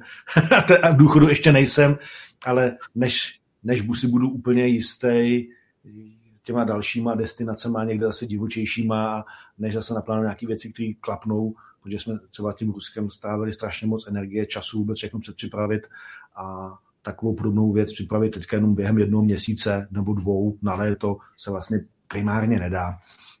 Takže to vůbec nebylo jako nějakou náhražku, naopak se na to strašně těším, že jako Bretaň a Normandie určitě bude super. Nějaký whisky show, určitě Londýn, no a možná, když to klapne, tak ještě, ještě další věci, stoprocentně nějaký Itálie. Takže letos, letošek plánuju tak jako relaxačně tady ty evropské destil, des, destinace a destilace, jsem, to si myslím, že to jenom vecpala, takže včetně nějakých možností, když budou navštívit palírny a nafotit a podobně. Ale pak, jak jsem právě říkal, už se tam rýsuje nějaká ta Afrika a co se rýsuje hodně, tak vlastně rok 2023 bude mít jako, nebo země bude mít obrovsky svou magnetickou činnost velmi aktivní. To znamená, že bude jaro 23 ideální na pozorování polární záře. Tím pádem už teďka připravuju nějakou cestu na sever Švédska a sever Norska. Logicky, logicky tím pádem nemůžu minout několik švédských palíren, které jsou cestou, takže to bude taky taková jako delší, delší cesta. Ono tam jich je samozřejmě několik, tam to, to Švédsko se taky jako neuvěřitelným způsobem rozvíjí. A já mám ve Stockholmu kamaráda, vyskaře, který tam už dlouhý roky žije. Oni vlastně Švédi dělají i různý takový jako whisky show na lodi, protože samozřejmě jak mají taky tu částečnou prohibici, tak to není úplně možný dělat to na pevnině, takže tam jsou ty obrovské trajekty, místo aut v těch palubách jsou stánky jednotlivých palíren a účastníci se dostanou na loď, loď odrazí z přístavu a jakmile se dostane neutrálních vod, tak se otevřou paluby, tam se chodí, degustuje, je to normální, klasický, prostě klasický whisky veletrh, whisky show, whisky life nebo podobně. Degustuje se, dá se tam i nakupovat a pak zase ta loď přirazí zpátky do přístavu, vyjde se ven, táhnou se nákupní košíky a je to strašně hezký, protože tímhle způsobem vlastně ty skandinávské země fungují úplně běžně. Oni sice tam vymysleli obrovské množství modelů uh, proti tomu alkoholismu, ale v zásadě ty lidi nechtějí být abstinenty, takže si vždycky nějakou tu cestu najdou a obrovským způsobem to dokážou obejít legálně a třeba Švédsko je na whisky jako úžasnou zemí, je tam obrovské množství vyskařů a kdybyste byli ve Stockholmu, tak je tam jedna z nejkrásnějších Arbeck Embassy, kterou jsem kdy viděl. Já mám taky pocit, že si ve Švédsku nemáme taky palínu, která se jmenuje Aurora. Takže ty, když řekneš, že jedeš fotit Auroru, tak to je taky dvojznačný trochu. Ano, ano, ano, přesně. Jak tu tekutou, tak tu Borealis. Jo. Prosím tě, Jarka se ptá, eh, kdyby, mi, kdyby si jako měl jenom tři dny na Skotsko, co by si doporučil rozhodně vidět a kam se podívat během těch třech dní? Já bych primárně doporučil nechtít vidět všechno. Aby ty tři dny neskončily na tom, že permanentně se bude přejíždět od někud někam a zase, zase někam zpátky. Takže spíš jde o to, co si člověk chce jako vybrat.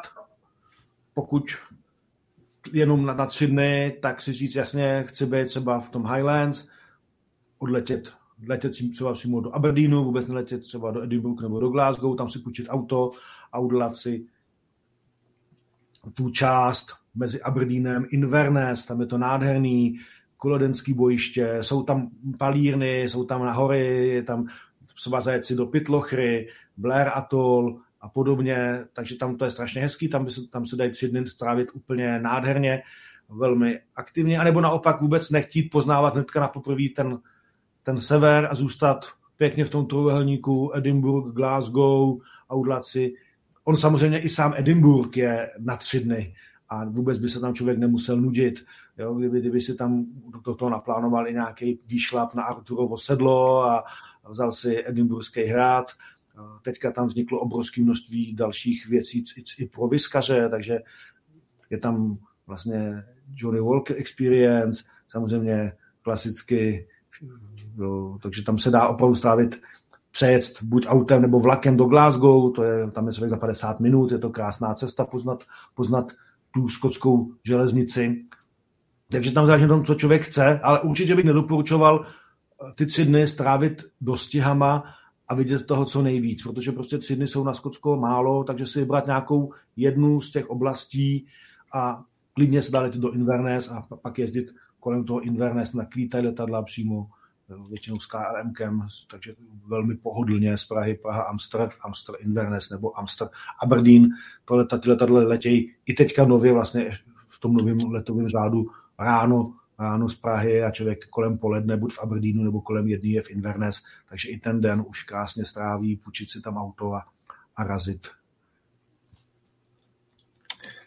Uh, Kubo, mě to nedá. Ty, ty, ty vlastně říkáš, eh, kolik máš těch cestovatelských plánů a kolik strávíš vlastně času na těch eh, cest, cestách a na těch místech.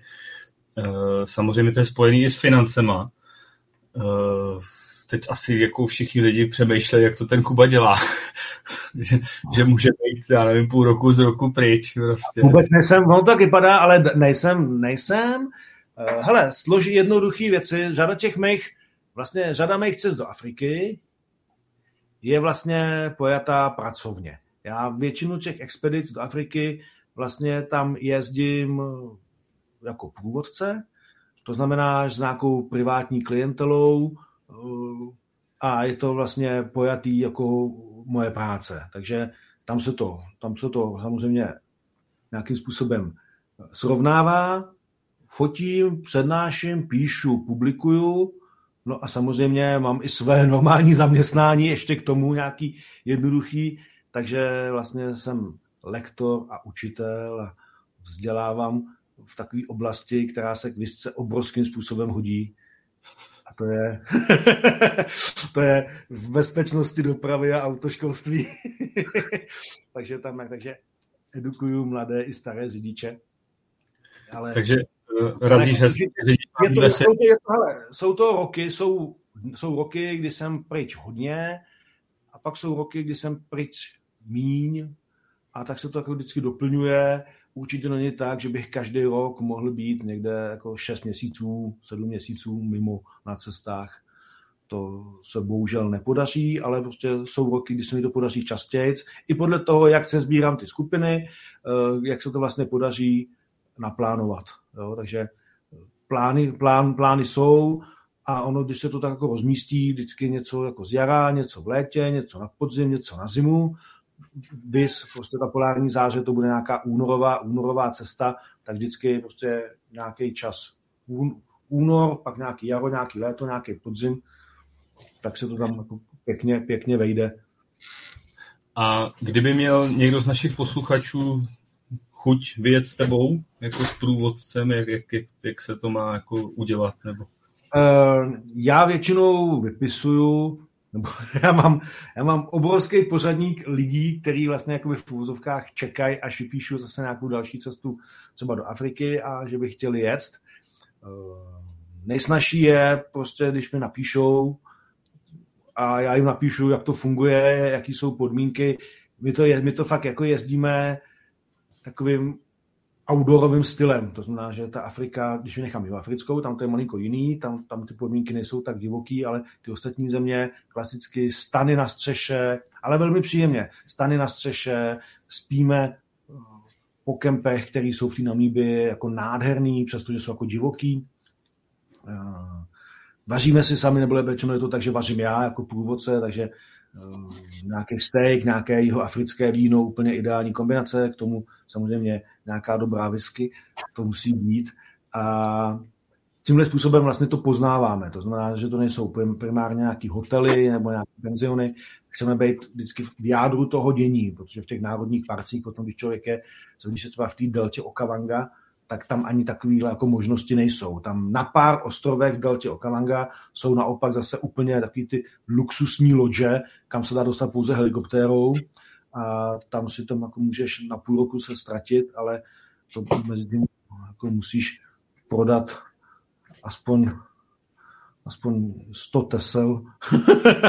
ne, já nevím. Takže to je strašně jako bytečný. A pak tam je ten přesný protipol, kdy jsi v absolutní divočině. Kdy třeba konkrétně ta delta Okavanga je opravdu velmi divoká a to zázemí je tam takový jako pionýrský, ale vlastně jsou to krásné zážitky, kdy tam vlastně večer kempuješ v té absolutní divočině, okolo slyšíš ty zvuky těch zvířat, a nejsou tam žádný ploty, nejsou tam žádný osnatý dráty, jako to je třeba v mnoha těch jiných kempech. Je tam vlastně jenom ta divočina kolem tebe a jeden černoch s puškou, který by v případě potřeby to tam měl nějakým způsobem řešit, ale ty víš, že jako kdyby, kdyby byl opravdu nějaký jako zásadní problém, tak to moc nevyřeší, ale říkáš si, proč by ten problém byl, že jo, tam, jako si, tam se jako v tak jako divoký divočině, že ty, ty zvířata nemají hlad a nemusí jako jít hledat a někde brouzdat kolem tvýho auta. Tam, tam, tam těch antilop a všeho je takový množství a ten lidský pach a pach toho benzínu a toho motoru zase úplně není tak lákavý. Takže tímhle způsobem se vlastně pozná úplně nejlíp. Jo? Takže samozřejmě, kdyby někdo měl chuť, tak není problém napsat mi na Facebook nebo napsat mi e-mail a určitě se to dá vymyslet. Ty skupiny jsou standardně osmi člené, to znamená, že vlastně já plus sedm lidí, což jsem za roky spočítal jako nejlepší, nejlepší počet lidí. Za prvé kvůli bezpečnosti, za druhé kvůli tomu ovládnout to a jako skupinu, která je schopná se i domluvit. Že si tam ty lidi jako dokážou sednout a ne, už je to nepůdí, když ty větší skupiny Většinou jsou to dvě auta, takže dvě auta jsou kvůli bezpečnosti taky fajn, když jedno zapadne, druhý může pomoct a takové věci. Takže se mi dlouhodobě osvědčilo, že vlastně skupina osmi lidí je ideální na cestování tady v těch zemích a tady v těch, tady v těch podmínkách.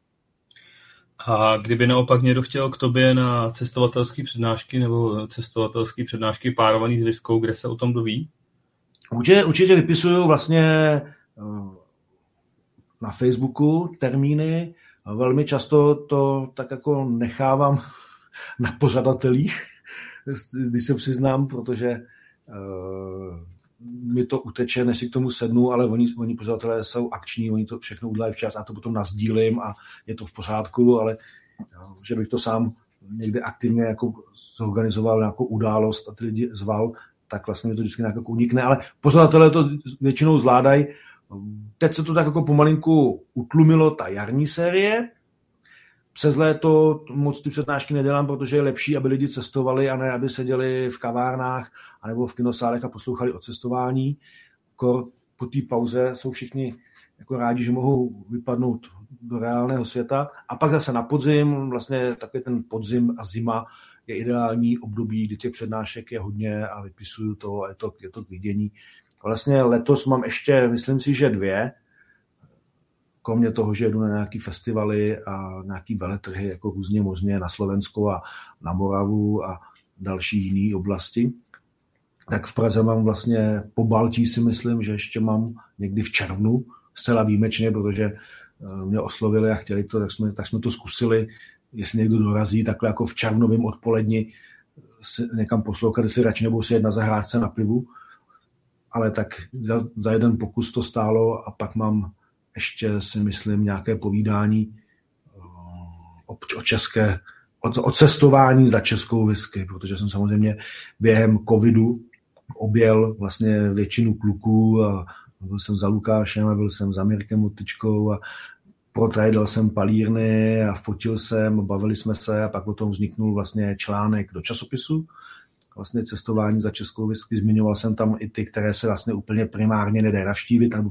nebo budou, takže jsem byl v Blatný, byl jsem, cestovali jsme kolem Prádla a tady ty oblasti. Takže... Uh, ty vlastně ty přednášky máš primárně v Praze, nebo máš to i po jiných městech? Zuzka se ptá, jestli třeba máš něco v Budějcích. My jsme Ale... trošku cestovatelský. primárně jako největší gol mám v Praze, protože tam mám vlastně v úzovkách klientelu, lidi, co na mě chodějí, eh, co je to zajímá a mám několik vlastně sálů, které mě zvou. Pak mám občas něco na Moravě, ale primárně funguju tak, že když se najde nějaký sál nebo nějaký pořadatel nebo nějaká kavárna, tak vlastně jezdím kamkoliv jenom třeba v Budějovicích nemám žádný kontakty, pokud máte v Budějovicích nějakou kavárničku, kde se vlastně dělají celé cestovatelské přednášky, nemám problém do Budějovic přijet a strašně rád tam přijedu a uděláme tam nějaký příjemný večer s povídáním podle zájmu o čemkoliv, z toho, co, o čem umím povídat, ale kontakty tam přímo nemám, takže jako byl jsem v různých městech, vždycky, když jsem jako pozvu do nějakého nějakého toho svého schématu, když dělají, tak jsem takhle objel jako Měchovo hradiště, Liberec, Jablonec, všude možně. Ale vždycky vlastně na to, že mě někdo našel, nebo dali. Ne, nejsem ten typ, kdo by aktivně jako obesílal. Možná, možná bych někdy měl, ale já to tolik nestíhám co bych chtěl a říkám si, to by bylo dobrý. Někdy bych si měl sednout, udělat nějakou nabídku a poslat do všech kulturních informačních center tady ty nabídky a tady to vám nabízím, tady to můžete dělat a třeba by to mělo jako nějaký efekt.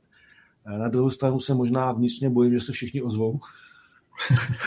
a, že, a, že vůbec nevím, a že vůbec nevím, kdybych tam jako za nima jel. Uh, takže možná tak jako vnitřně jsem spokojený jenom s tím, kdo se mi ozývá a s těma stálýma klientama a s těma veletrhama a s těma akcema, což asi tak není úplně dobrý, takhle by to, takhle by to neměl říkat.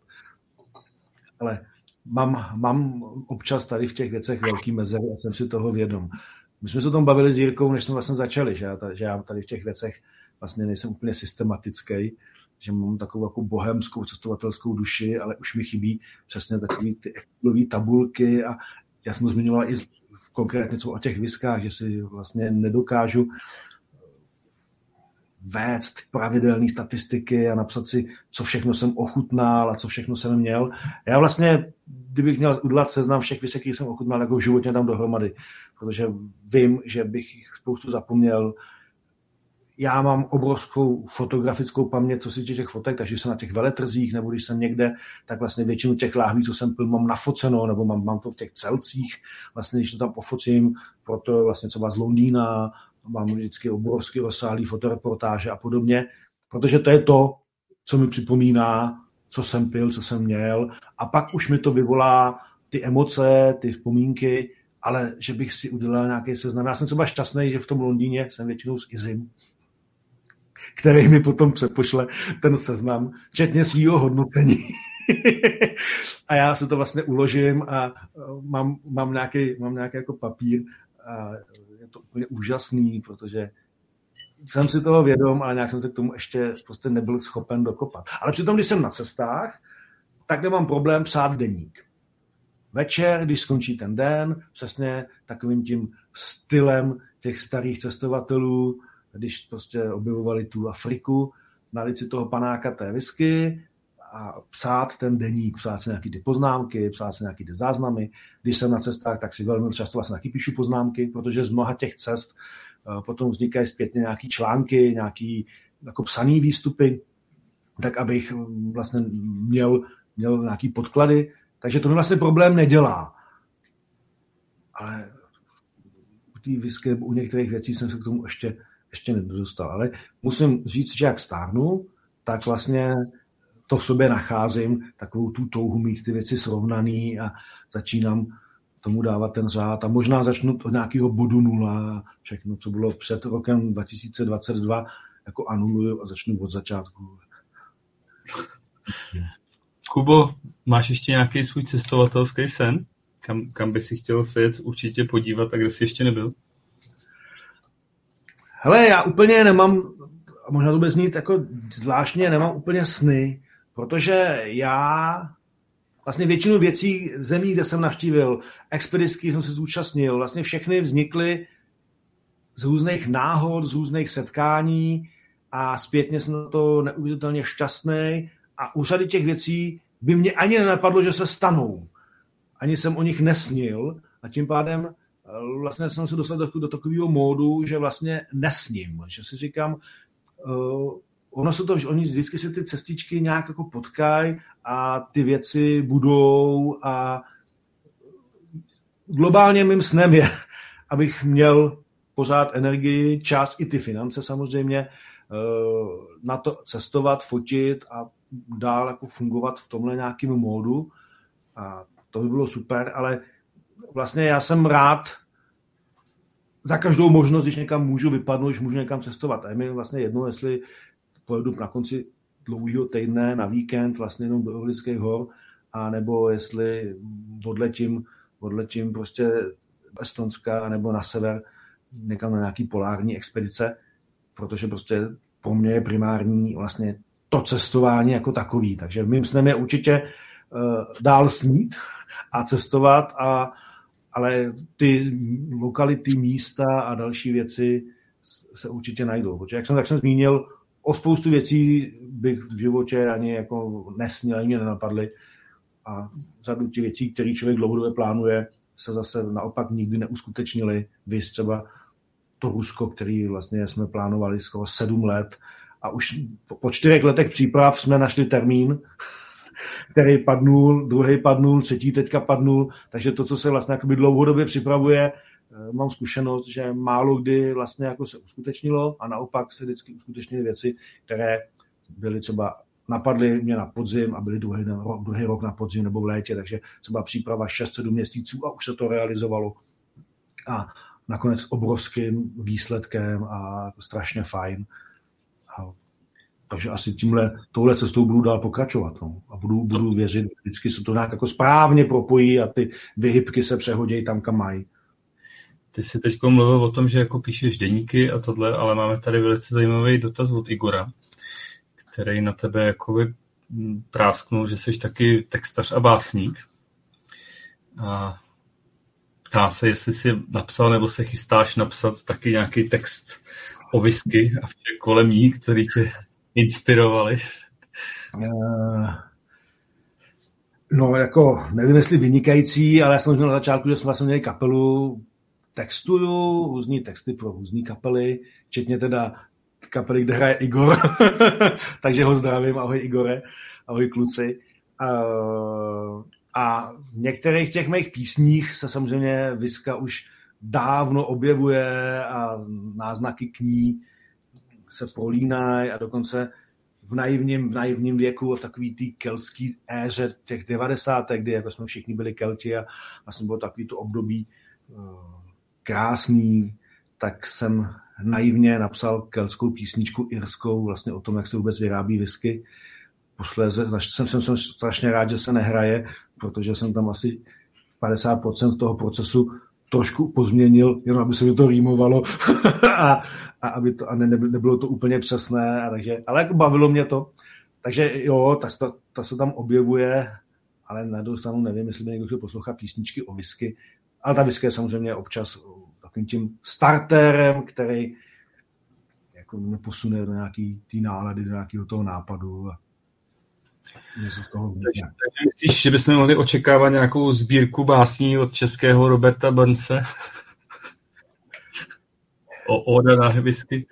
Hele, jak jsem, jak jsem tady v tom několik zmiňoval, neakční, tak třeba možná někdy. Já jsem, já si furt říkám, že když, se, když jdu do knihkupectví, mě v těch knihkách nenapíšeš nějaký cestopis, nenapíšeš nějaký výběr z těch denníků, nenapíšeš nějaký povídky, když píšeš, eh, neuděláš nějakou sbírku básní, neuděláš nějakou sbírku těch textů.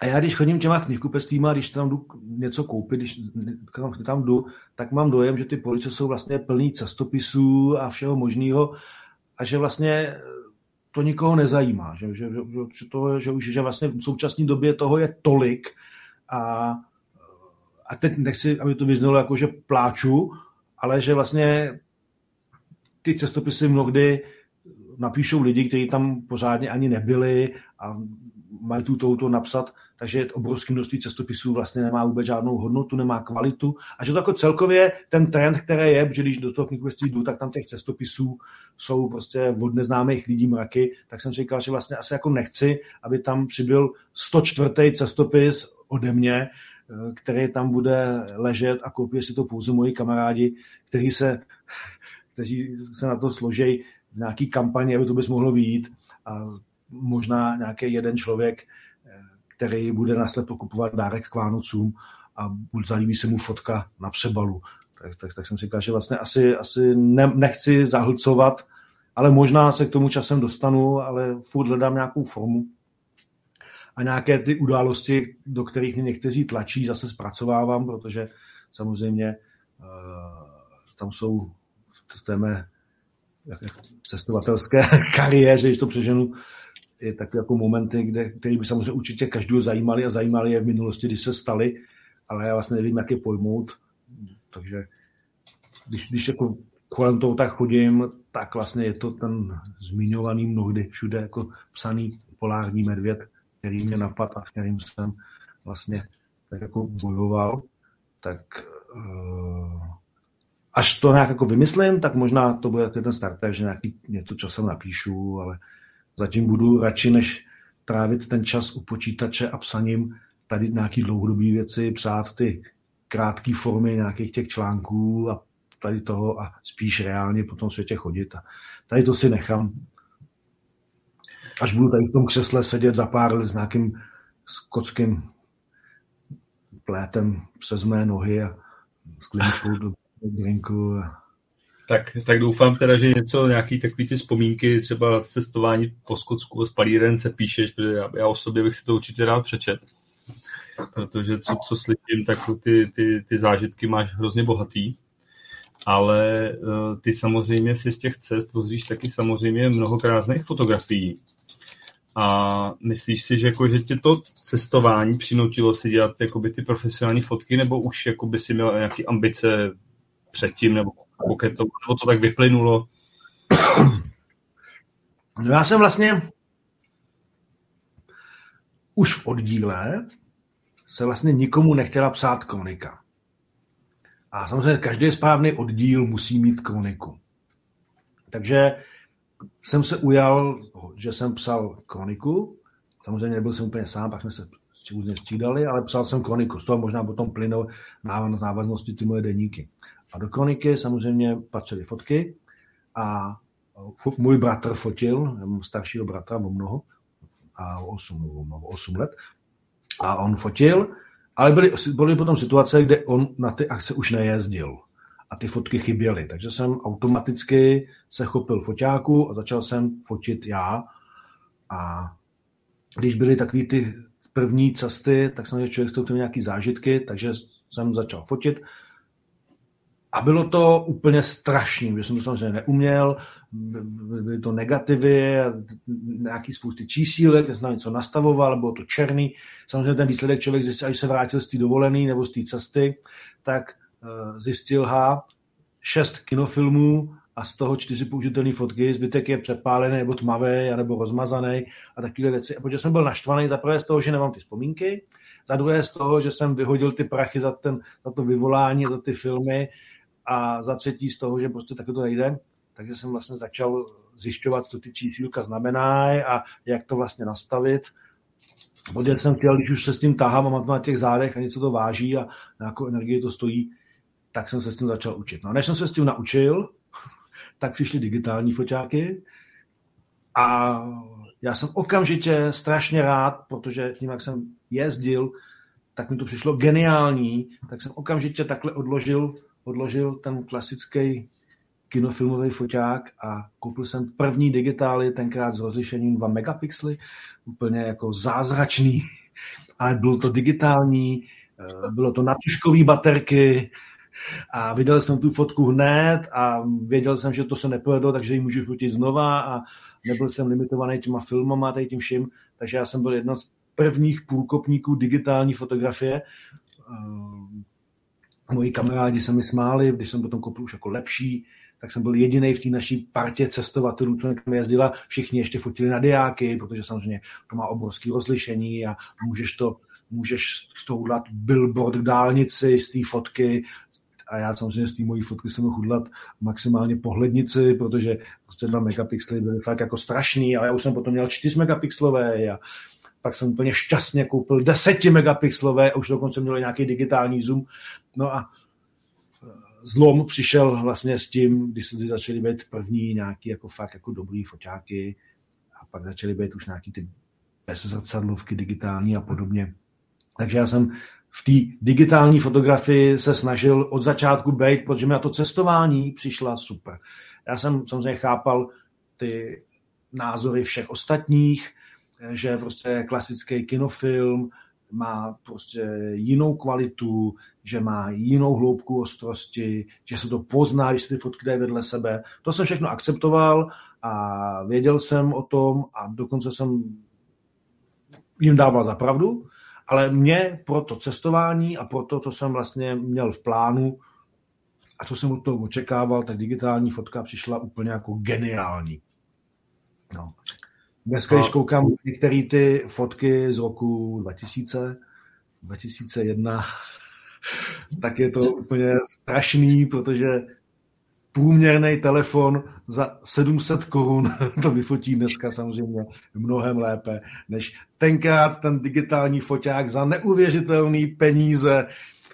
Ale samozřejmě na jednu stranu jsem strašně rád, že jsem mohl být součástí tady toho vývoje, protože to je strašně hezký. A jak ty bys se jako sám sebe definoval, jako jak, jaký typ fotografa jsi? Já úplně ze všeho nejvíc miluju vlastně jako reportážní fotografii. Takže jako reportáž, přičemž cestování beru jako reportáž. To, že jsem někde na cestě, je pro mě reportáž a reportáž v sobě z mýho pohledu skrývá vlastně úplně všechno. Reportáž je o produktové fotografii, reportáž je o nějakém dění, o focení lidí, o krajině, o přírodě, o makru. Dobrá reportáž vlastně má kombinaci těch fotek, aby to nebylo nudný. Takže tam prostě jsou nějaký krajinný prvky, takže krajinky, denní fotky, noční fotky. Samozřejmě, když potom člověk je v těch palírnách, tak uh, mám rád detaily, fotit různý ty, podl, různý ty drobnosti. Takže samozřejmě reportáž mě strašně baví, ale v tom mým širším pojetím, kdy vlastně do dobrý reportáž, když se nejde 14 dní, si jde na cestě, tak vlastně ta reportáž musí zahrnovat úplně všechno, včetně portrétní fotografie a dalších věcí.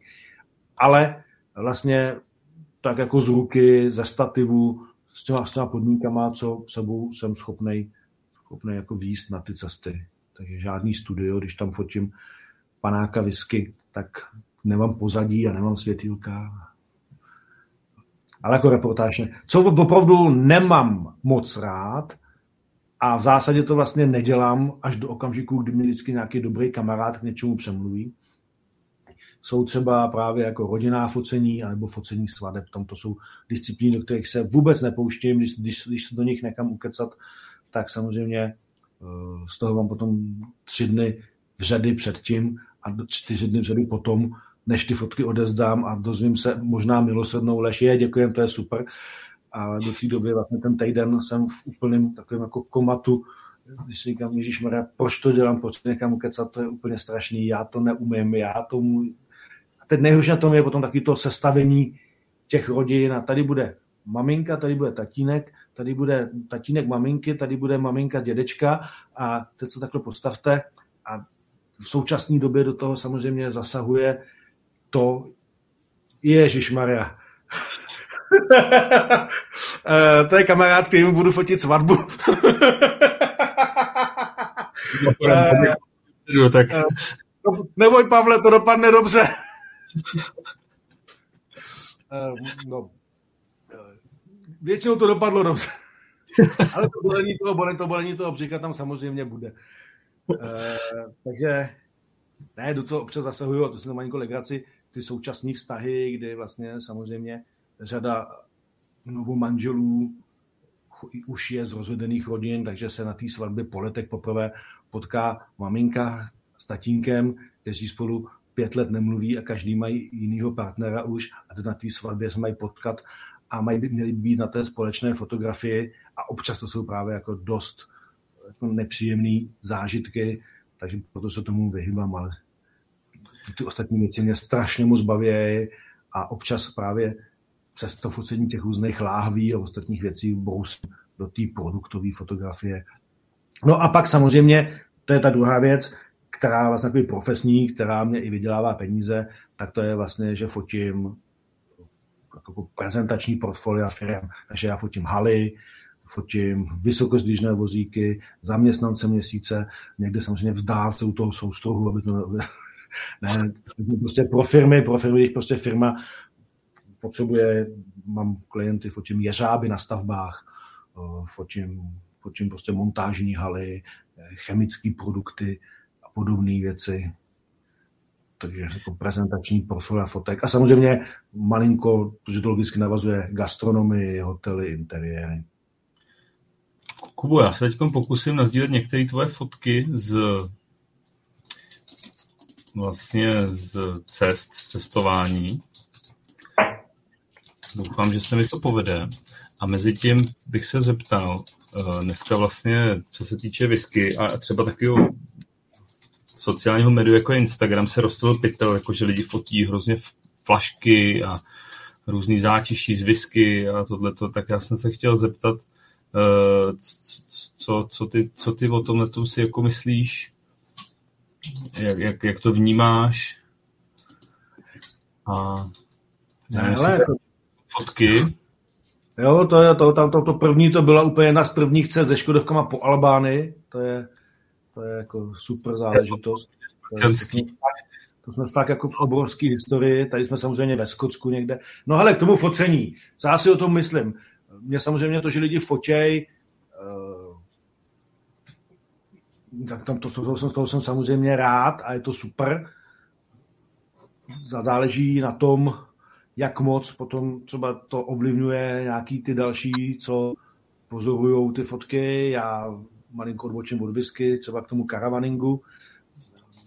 Život, život v dodávkách je dneska jako strašně populární a všude se o tom mluví, jak jako je to absolutní svoboda a podobně. A právě Instagram a sociální média ukazují neuvěřitelně romantické fotky těch starých té dvojek Volkswagenů na prázdném na prázdném mořském pobřeží a, romantický pár při svíčkách pouštějící si film na nějaké, na nějaké plátno natažené mezi autem a stromem a podobně. A pak a realita je přesně taková, že na, na té pláži těch outparků je asi 74 a místní obyvatelé jsou na ně naštvaní, protože uh, už, už, už je to moc a ob, ob, samozřejmě občas, občas mám dojem, že podobně se to týká té whisky. Ty fotky jsou samozřejmě super, řada z nich je je to výborný, to naše svačina na Highlands právě na těch, na těch trecích, jak chodíme, tak prostě vždycky kus chleba, dobrý skotský sír a samozřejmě nějaká skvělá whisky k tomu. Jo, takže tam samozřejmě Ty fotky jsou mnohdy jako velmi profesionální, jsou super zpracovaný, tam není co vytknout, ale do jaký míry jsou autentický a reální, to už vždycky záleží pouze na tom autorovi, který to tam dává. No. Takže ty se k tomu mm, jakoby prezentování těch fotek, protože mám pocit, že spousta těch eh, i kolem whisky vlastně na tom Instagramu si na tom založila nějaký způsob biznisu, vlastně obživy, eh, takže ty to takhle jako úplně nemáš. Nebo jak to vnímáš? No já, No v zásadě, v zásadě asi jako možná opět, zazní to už dneska asi po čtvrtý, možná jsem tady v tom jako laxní, ale v zásadě jako nemám, protože, protože prostě asi, asi, se, asi nechci, nechci tam jako se s nimi jako přetahovat, přetlačovat. Já ty média pozoruju, tady to je Afrika, to je právě, teďka jsme v palírně James Sedwick, teda když, když odbočím k té fotce, tam vlastně těch pár fotek, co tam bude, to je James Sedwick Distillery, vlastně ta původní palírna v Jihoafrické republice z roku 1850 samozřejmě po nějakých úpravách uh, současných moderních, ta palírna vypadá fakt jako pěkně, tak jak jako vypadají dneska palírny třeba ve Skotsku. Tady je jejich návštěvnický centrum, je to visitor center, takže ta palírna je přístupná, je to tam strašně fajn, dá se tam ochutnávat, degustovat. A ta poslední fotka, to je vlastně jedna z mála fakt skvělých visek, která se jim povedla. Je to vlastně v sudech po pinotáži a pinotáž je původní africká odrůda vína. Ona je vlastně z pinotu a ze širazu. Má takovou jako krásnou, krásnou trpkost. A když ta viska zaje v těch sudech po tom červeném vínu, tak je to moc fajn. Já mám strašně rád whisky, které dozrávají v sudech po vínu a po červeném obzvlášť, ale i po bílém. A protože to, že mi to přijde jako strašně hezká kombinace a tady ta pinotáž, to bylo opravdu jako hodně dobrý, to se mi povedlo. A e, co se týče těch fotografií a e, toho, co nafotíš během těch cest a reportážních fotografií, Eh, nějakým způsobem vím, že se třeba tyhle ty fotky taky nějak jako prodávají na různých serverech a taky určitě, prodáváš? Prodávám, jsem vlastně na Shutterstocku, vlastně na velký foto, foto, fotobance, nebo tam, tam jako mám svůj účet, celkem se prodává a musím říct, že vlastně fotky týkající se whisky v současné době jako hodně vedou, že vlastně je boom a řada eh, časopisů, řada lidí, co píše různý eh, články, PR články, sáhne po fotkách vlastně z těch fotobank. Teď vlastně úplně nevím, jestli to tady smím říct, abych se úplně neodepsal tady v české whisky komunitě, ale eh, jsem v tom úplně nevinně, ale právě na té foto, v, té, v tom šatoštoku, v té fotobance je i jedna z mých fotografií, která úplně nádherně ilustruje marketingové reklamy jedné české palírny. Ehm, naštěstí už jí stáli, už, už, už zvolili jiný brand, ale když, když, když, jste, když jste viděli ty krásné sudy s tím proudem toho světla, tak pokud byste viděli starší marketingové materiály jedné české palírny, tak tam úplně identická fotka je jako jejich sklady. Tak. Jo, tak já už o které palídy mluvíš. uh, Ale takže... Pocit, že tu fotku si od tebe vykoupili, že jo? Koupili si z té fotobanky. Koupili si, koupili si z té fotobanky, takže si ji koupili legálně. A dost, ale prostě jo, ale přesně ten styl fotek se v současné době velmi prodává, pod celosvětově je to velmi žádaný, takže takový ty jako neutrální fotky k whisky, z produkce, z toho, jak se whisky vyrábí, sklady, destilační kotele a tady to jsou přesně fotky, které jsou vlastně jako na trhu v těch fotobankách velmi žádaný a jdou. Jo, takže ty se, ty, se tam, ty, ty, ty se tam prodávají, protože prostě těch různých podobných PR článků a materiálů vzniká, vzniká velké množství. Takže kdyby si porovnal třeba, protože v té fotobance máš fotky z cest a fotky whisky, tak opravdu ty to asi dokážeš porovnat, že opravdu třeba ta, ta whisky opravdu frčí že ty fotky se opravdu... Co se, týče, co se týče toho mého účtu, kde jsou vlastně zvířata, nějaké krajiny, jsou tam nějaké věci z gastronomie, nějaké produkty a pak samozřejmě celá oblast a věcí kolem whisky, tak ta whisky na tom mém účtě obrovským způsobem dominuje.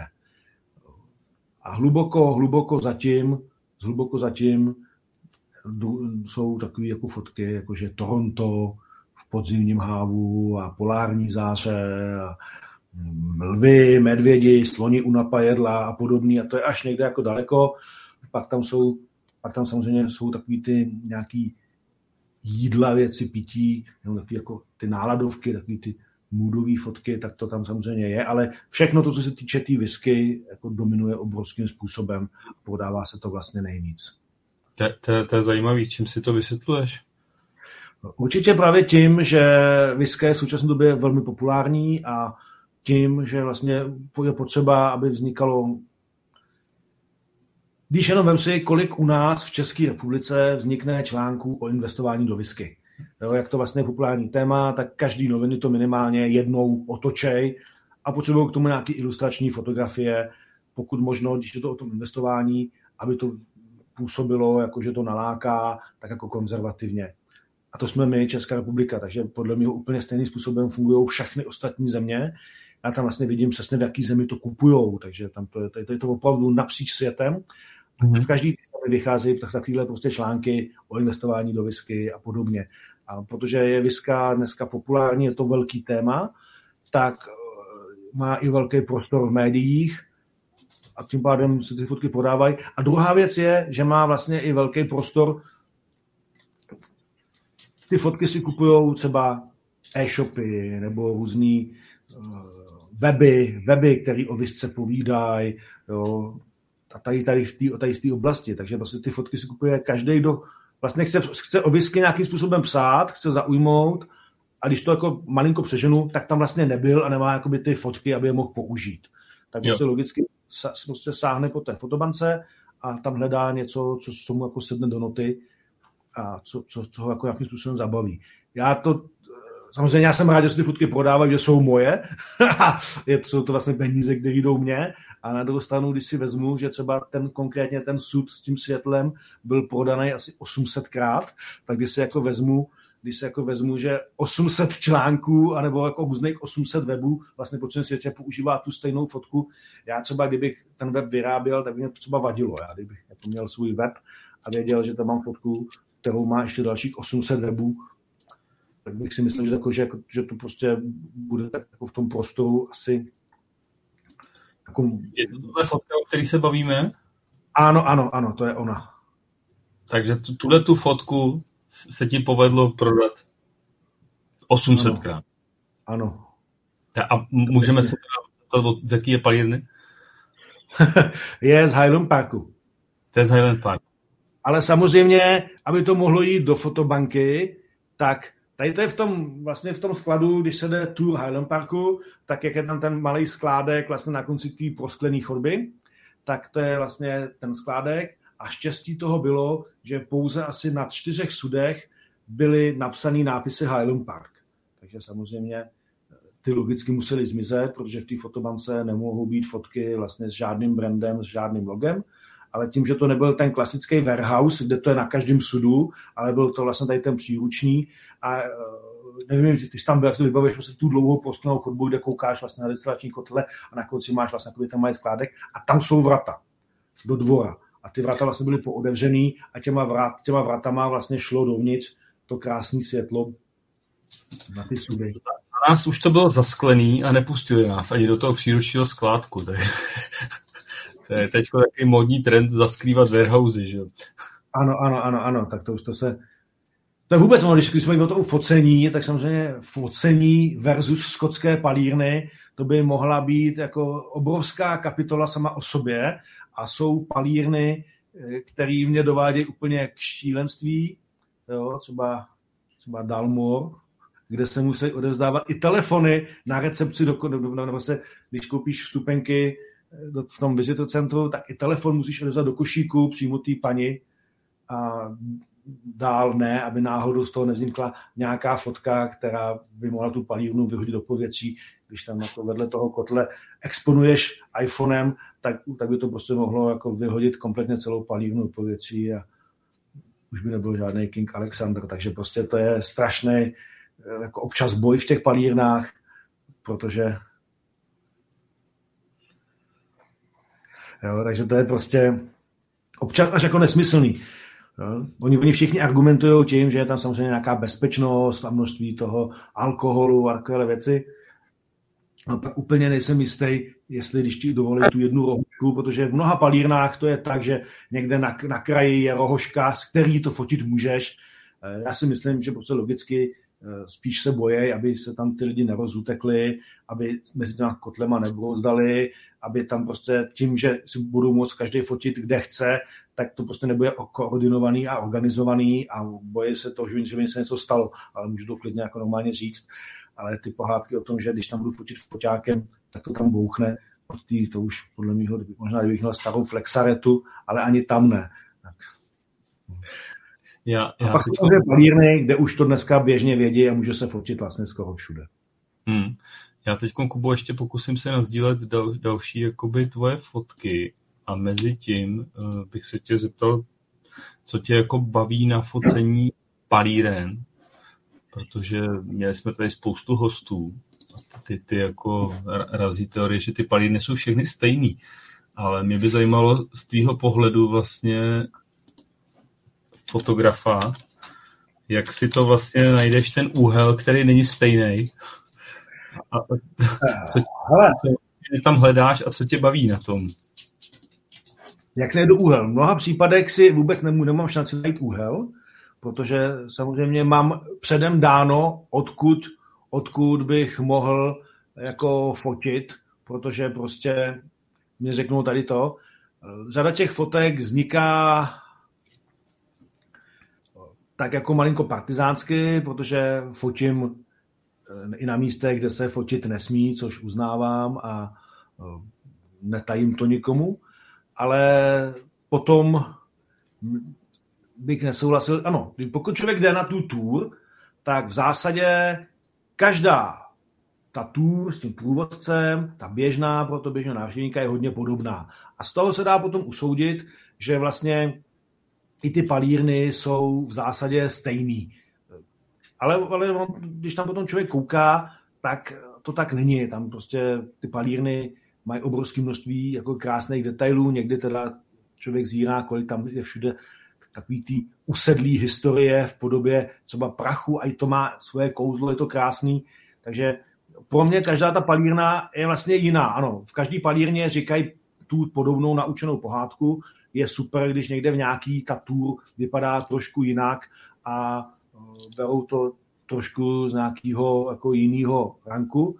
Ale ta budova sama o sobě, to světlo, jaký tam je, ty sudy, jak jsou ty kotle daný, na leště, jak na to slunce dopadá, to samozřejmě pro mě, to samozřejmě pro mě je po každý malinko jiný a baví mě to, baví mě to na to srovnání a jak jsem říkal, tak já to mám zároveň jako takový svůj deníček. Mě to vlastně, já když vidím fotku, tak se mi v té hlavě vlastně okamžitě rozsvítí nějaký další údaje k tomu, kde jsem to fotil, kdy jsem to fotil a, a tak podobně.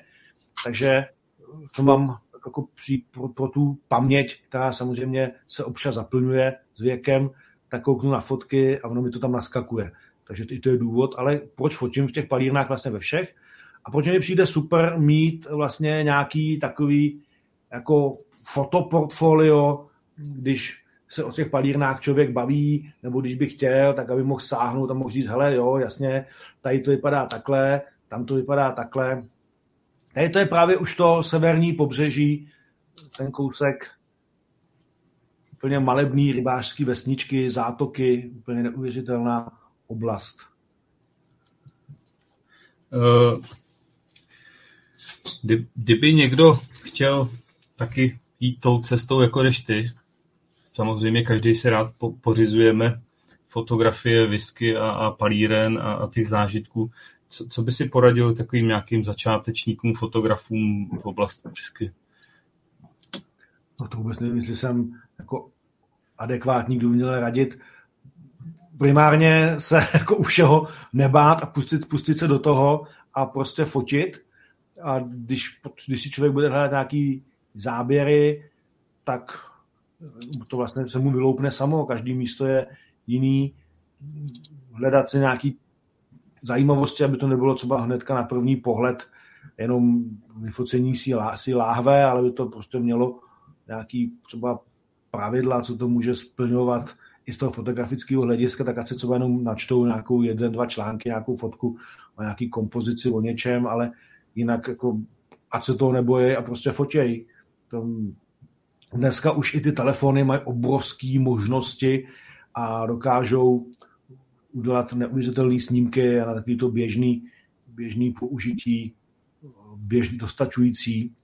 Tady teďka zrovna to je vlastně ostrov Rázy a palírna, palírna Rázy na něm. No, když se zastavíme o tyhle fotky, tak musím říct, že z tohohle pohledu, jak jsi to zachytil ty, tak vlastně ani sami na rázy na, na stránkách takovouhle pohled nemají. Vlastně používají úplně trošku jiný. A tohle je zajímavý pohled, jak vlastně propojili starý dům. Ano, to se, mi právě, to se mi právě strašně líbilo, vlastně propojení toho starého domu s tou palírnou a vlastně s takovou tou halou, na to navazuje nějaký penzion, kde se dá sedět vlastně s, s tím chodníčkem. Já musím říct, že vlastně z celého toho ostrova jsem byl strašně nadšený, že to je úplně takový jako neuvěřitelný ostrůvek a chvílema jsem si připadal, až tam potom budou třeba takový ty záběry, jsem si připadal, že jsem spíš než někde ve Skotsku, někde jako v Karibiku u nějakých takových těch klasických jo, tady, tady tu prostě třeba vůbec tady tu fotku, kdyby mě někdo ukázal, tak bych vůbec neřekl, že jsem ve Skotsku. Jo. To je prostě pro mě někde nějaký Karibik a podobný, podobný oblasti taková atmosféra z toho sálající. Mám pocit, že přes koukáme, že jo, na Sky, že jo, na druhou stranu. Ano, ano, přesně tak. To, tohle bude asi Oldman Store. Ano. Tak pojďme zase chvilku do Čech. Ty, ty už si to naznačil vlastně, že v době covidu si vlastně s karavanem objel Eh, české palírny a vlastně dokonce i pro časopis Camping Cars and Caravan si napsal článek. Asi, asi to bylo zejména určitý pro karavanisty. A jak, no. jak, jak cestuje s karavanem po Čechách a po českých palírnách? Ono to vlastně nebylo určený, bylo, bylo, to, bylo to tady v tom časopise, ale vlastně ten, ty články, co tam vycházejí, Eh, nejsou určený primárně pro karavanisty, protože jsou univerzální, dají se prostě použít pro každého, kdo chce nějakým způsobem cestovat, jsou tam nějaký typy, jsou tam nějaký náměty a, a bylo to jako skvělý. Samozřejmě se to nedá zvládnout eh, za nějaký jeden víkend, takže jsem tomu věnoval víkendů několik, objížděli jsme, objížděli jsme tady společně s paní a eh, ochutnávali, poznávali, bavili se a bylo to strašně milý. A musím říct, že jsme třeba konkrétně vlastně ve Vizovicích jsme měli obrovský štěstí, protože jsme tam byli zrovna v době, v tom období, kdy právě zrovna pálili visky. Tam jsme tam byli někdy začátkem června, přenom května června, to je přesně, jak říkal Mirek, nějaký taková ta, to okno, kdy vlastně už nemají žádný ovoce, nedle destiláty, jsou to ty měsíc a půl, dva, kdy vlastně dělají visky, než se zase vrátí k destilátům. Eh, zrovna tam dokonce dovezli i slad, takže to bylo strašně hezký to tam vlastně vidět, jak přivezli, přivezli slad a jak se zrovna pálí a všechno. Takže moc milý. Eh, samozřejmě na Svachovce, tak tam, tam, tam jsem byl několikrát, takže tam jsem spíš šel jenom z kondice, abych si vyfotil Svachovku s tím karavanem, aby, abych neměl jenom ty fotky Svachovky bez karavanu. A ale vlastně všude to bylo pojatý eh, tak, že byl něco z historie té palírny, něco, jaká je současná produkce, se zmínkou, že i pro ty, kdo by nechtěli být eh, zarputilými milovníky whisky, tak si tam vždycky u těch jsou jiné možnosti, ale pak samozřejmě, když už to pojmu jako výlet, tak že jsou kolem těch palíren nějaké krásné lokace, takže když jsem prostě na Svachovce, tak nemusím jenom do Krumlova, ale můžu na dívčí kámen, můžu na kleč a tak, takže tam jsou vždycky doporučený i nějaký jako výlety, na Janovu horu, když jsem ve Vizovicích. Takže vždycky to taky v tom, tom kompletu, jak se dá strávit třeba dva dny v tom místě. Vizovice a co se tam dá dělat, kam se dá jít a že jedno z toho je návštěva právě třeba té palírny, včetně degustace, plus nějaké informace vlastně o té palírně. Na začátku bylo pár informací vlastně jakoby vůbec proč vlastně v Čechách tu whisky děláme, takže jako náznak, že to nějakou tradici má, vlastně historickou. No. Samozřejmě dneska už ten článek je zase neaktuální, protože je, jsou nový palírny, ale v zásadě ty dvě nosní, ty dvě nosní, které tam jsou, jako Svachovka a Vizovice, Jelínek s Goldkokem, zůstávají, protože to jsou z mého hlediska v Čechách vlastně jediný palírny, který do určitý míry mají nějaký korenč, nějaký láhve, který se dají prostě sem. Když si dneska řeknu, že to chci sehnat, tak to seženu. U všech ostatních vlastně buď ještě nejsou, ale pak samozřejmě ještě je jedna, kde dneska seženu. Ale, ale i tu jsem tam samozřejmě zmiňoval, protože eh, jsem novinář a bylo by nefér jí vynechat. Z jediného důvodu, protože vlastně obrovské množství obyčejných lidí, co se ve whisky světě vůbec nepohybuje, se ví, že znají, vidějí její reklamy, vidějí v obchodech, všude, všude se o ní dočtou a kdyby viděli nějaký komplexní článek vlastně o české whisky a ona tam nebyla, tak automaticky vlastně ten článek po ně ztratí důvěryhodnost. Protože mm-hmm to, že my všude vidíme, tady prostě v Idnesu, tady z Lidovkách, tamhle, vlastně si píše o nějaký český whisky a tady v tom článku, která jakoby mapuje českou whisky a ukazuje, ukazuje nám, kam máme jezdit, eh, najednou to není. Takže byste řekli, aha, to je něco divného. Takže vlastně z novinářského hlediska člověk musel tu celý do toho zakomponovat. Já jsem se tam vyvaroval veškerým jako nějakým hodnocením, prostě jsem jí tam zmínil, Uh, oni, oni v té době měli obrovský štěstí, že byli vlastně v tom židovském městě a Třebíč, že je v UNESCO, takže se tam dalo napsat obrovské množství věcí okolo, takže tam mohla být zmíněná a přitom tam jako nemuselo jsem to jako zmiňovat moc. A nějaký nehodnotím, prostě zmiňují jako jednu z těch variant a si tam jako každý udělá a je tam samozřejmě zmíněná v tom článku taky i s tím, že to je prostě strašně hezká lokalita, kde si ty výlety dělat dají a z novinářského hlediska tam prostě být musí, protože ji tady máme a se nám to líbí nebo ne a můžeme si o ní myslet, co chceme. Jo, jo, jo. Prostě to je komplexně. Je to v pořádku, jako jo. Eh, tady jsem se chtěl zeptat, jestli, když si, když si obcestovával tady ty palírny, ten přístup, jako mohl jsi se podívat do palíren a vnímali to tak, jako že píšeš ten článek o nich a No jako... To, to, potom chtěl i navázat na to vlastně, jak to teď jakoby uh, vnímáš tu vlastně rozrůstající se českou whisky, nový palírny. Jak to vidíš? Když vezmu to třeba, jakoby, tak jak jsme mi to jeli, začnu zase, zase třeba v těch Vizovicích, tak samozřejmě eh, Mirek si na nás udělal čas, bylo to strašně milý, bylo to úžasný. Já jsem chtěl samozřejmě vidět i tu standardní tour, to, co uvidějí ty lidi, které tam vlastně pošlu. Je to prostě něco, a my jsme se o tom bavili, co by do budoucna zasloužilo nějakou lehkou změnu a nějakou, nějaký posun. Dokonce se plánuje, že by Viska měla svoji vlastní expozici, což by bylo samozřejmě super a zasloužilo by si to. Ale celkově vlastně vidět ten areál a to je, je, jako hezký.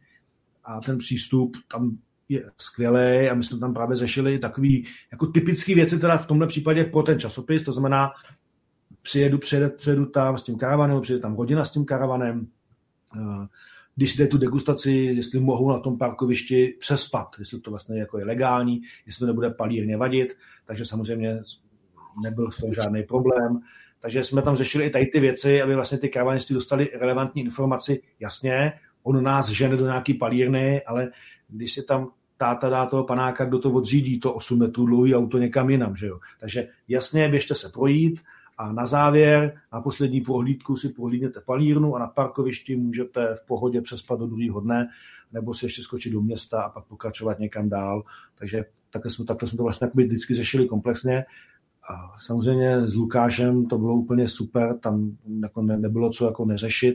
I tam výhoda Svachovky je, že tam mají několik karavanových stání přímo na tom golfovém hřišti, takže tam karavanisti mají nádherný zázemí, daný dlouhodobě a ta prohlídka sama o sobě, když se to spojí jako, jako pivovar s palírnou a s tou ochutnávkou, je prostě úžasná a zase, když, když to vezmu pro rodiny, tak tam člověk mohl nabídnout, že i holky si tam můžou potom druhý den objednat masáž, jít na čokoládu a nemusí, nemusí mít jako špatný pocit z toho, že se tam jede pouze jako zapitím. Takže podobně všude jinde mi samozřejmě chybějí nějaké možnosti. My jsme to řešili s Michalem Marešovským, jsme se o tom bavili, že vlastně Prádlo připravuje návštěvnický centrum.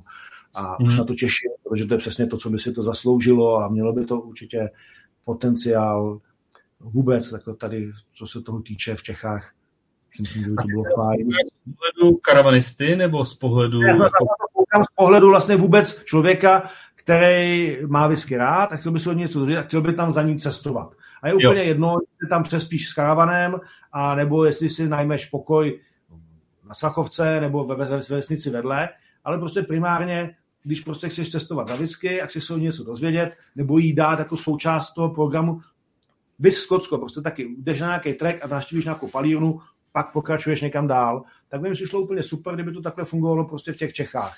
Že ty palírny můžeš navštívit, mají nějaký návštěvnický centrum, eh, mají tam nějaké služby a bude dobrý, když to prostě ty palírny budou mít, takže se těším, pokud to prádlo to odevře, tak se těším, že to bude obrovský počin a že to bude, ty ostatní asi malí zatím nic moc třeba neplánujou. Samozřejmě Tož taky dělá pohlídky, dá se, se objednat, eh, mají tam vlastně tu možnost, takže si myslím, že to je dobrý a že pro lidi, co se o to zajímají, tak ty možnosti mají a můžou si to prostě zaplánovat do nějakých svých vejletů a že je to fajn. A jinak to se ptal, že jak vnímám českou whisky, no já jsem strašně rád, samozřejmě, že, že, tady, že se tady u nás nějaká dělá. Ta nabídka je široká, no, nový vznikají, můžeme se jenom dohadovat, co z toho vznikne, protože samozřejmě reálně ochutnat jsme zatím mohli prostě jenom něco, tak ten, ten zbytek je prostě ve fázi očekávání a zatím, zatím to vypadá, že, budou, možná, že, že budeme prostě taková ta další země, kde toho bude hodně a určitě budou prostě whisky, které budou průměrný a určitě budou whisky, které budou nadprůměrný a ke kterým se já budu rád vracet a po kterých budu sahat. A budeme jenom doufat, že bude víc těch nadprůměrných. Kuba už se ptá, protože já se tedy vždycky ptám hostů, jak vidí jakoby budoucnost té české whisky, takže já nevynechám ani tebe. Ty už to trošku naznačil, jaká bude z tvého pohledu ta budoucnost. No já si myslím, že samozřejmě budou vznikat nové projekty na to, aby další česká whisky vznikala, eh, protože je to prostě segment, o kterém se mluví, je to nápoj, který je teďka strašně populární, takže VIS třeba podle mě řada lidí půjde, nebo třeba řada firm může jít tou cestou, jako jde třeba Bernard teďka, že v rámci třeba pivovarů. Si myslím, že to bude přesně nějaký to, že budou vznikat další takové nějaké projekty, limitované limitovaný edice. Já bych byl strašně rád, kdyby samozřejmě se to nějak stabilizovalo a byly i takový ty klasicky fakt jako český whisky, který budou primárně permanentně na trhu, bude ta klasická orange řada. Zatím řada těch projektů vypadá spíš, že to budou zase limitky, že to bude prostě obrovské množství různých limitek odtuď a odtamtuť a od tohohle a ročník 26 a pak až ročník 29 a podobně. A mě by strašně bavilo, kdyby prostě opravdu byly nějakých pár prostě palíren, který budou mít ty, tu, svoji stálou korenč, prostě tu řadu, který člověk bude čáhnout a budu vědět, že prostě jo, tady to je tohle, tady to je tamhle to. Zatím to prostě z mého pohledu vlastně je primárně vlastně ten Goldcock, který tady to splňuje ve všech směrech a, malinko se o to snaží vlastně Lukáš na Sachovce, ale tam samozřejmě řada těch věcí je taky čistě limitních a i s tím, jak jsou velký a jaký mají možnosti, tak tam nějaký jako klasický korenč asi jako v blízké budoucnosti nevidím. Možná se mýlim, v tom máš určitě větší přehled ty. Ale bylo by to fajn, uvidí se, co, co se vyklube z prádla, jestli by tam třeba byla nějaká šance, že by něco jako rozumného bylo prostě standardně strvalé k sehnání na trhu. No, takže já si myslím, že se to bude dá rozvíjet, ale velká část budou takový prostě jednorázové projekty a limitky, že se prostě do toho pustí řada lidí, další palírničky, které standardně budou třeba dělat ovocní destiláty a udělají si prostě nějakou limitku pivovary, třeba vys právě ten zmiňovaný Bernard, a tady tím, že to bude ten směr, kterým se to bude ubírat a bude toho hodně, ale no, jako málo permanentně někde na regálu. Ty, ty už uh, si vlastně o tom mluvil třeba ohledně té whisky ve Volganze a podobně. Nemáš trošku obavu z tady těch jakoby projektů, tady těch uh, palíren uh, jiného typu, a když tam přidruží jakoby tyhle ty whisky, aby to nesklouzlo přesně nějakým Volganze a podobně? Samozřejmě, že ty obavy mám, protože samozřejmě tady, tady, to, tady tomu stylu, vys třeba Německo a podobně, to je to je jako asi špatně.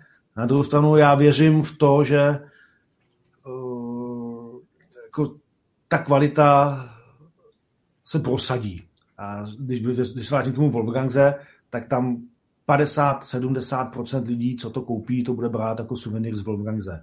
A bude jim primárně jedno, jestli, jestli koupí whisky, tam prostě půjdou do toho, na té hlavní třídě, půjdou do toho prostě spirit shopu a budou ti koupit od toho chlapíka nějaký lokální spirit, který vezmu jako suvenýr domů a bude jim primárně jedno, jestli to bude z Borovice, Jalovce, a nebo jestli to bude sladový a prostě koupí to.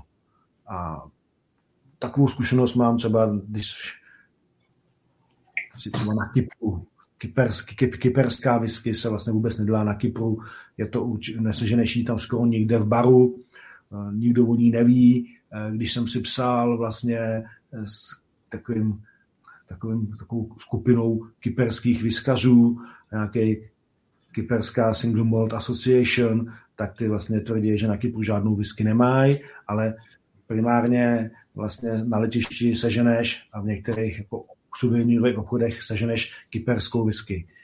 A nedohledáš, nedohledáš vlastně, kde se pálí, kde vzniká, co to vlastně je, ale je to prostě whisky, a dováží největší výrobce vlastně alkoholu na Kypru. A on ví, že prostě ty lidi to koupí a že to chtějí, takže když prostě v těch regálech on tam má ty svoje místní pálenky a pak tam má něco a hodí k tomu flašku, která se whisky, že to prostě někdo koupí primárně na to, že to někam odveze, někomu to dá a nespoléhá se na to, že by to pili nějaký místní, že by bylo primárně pro vyskaře.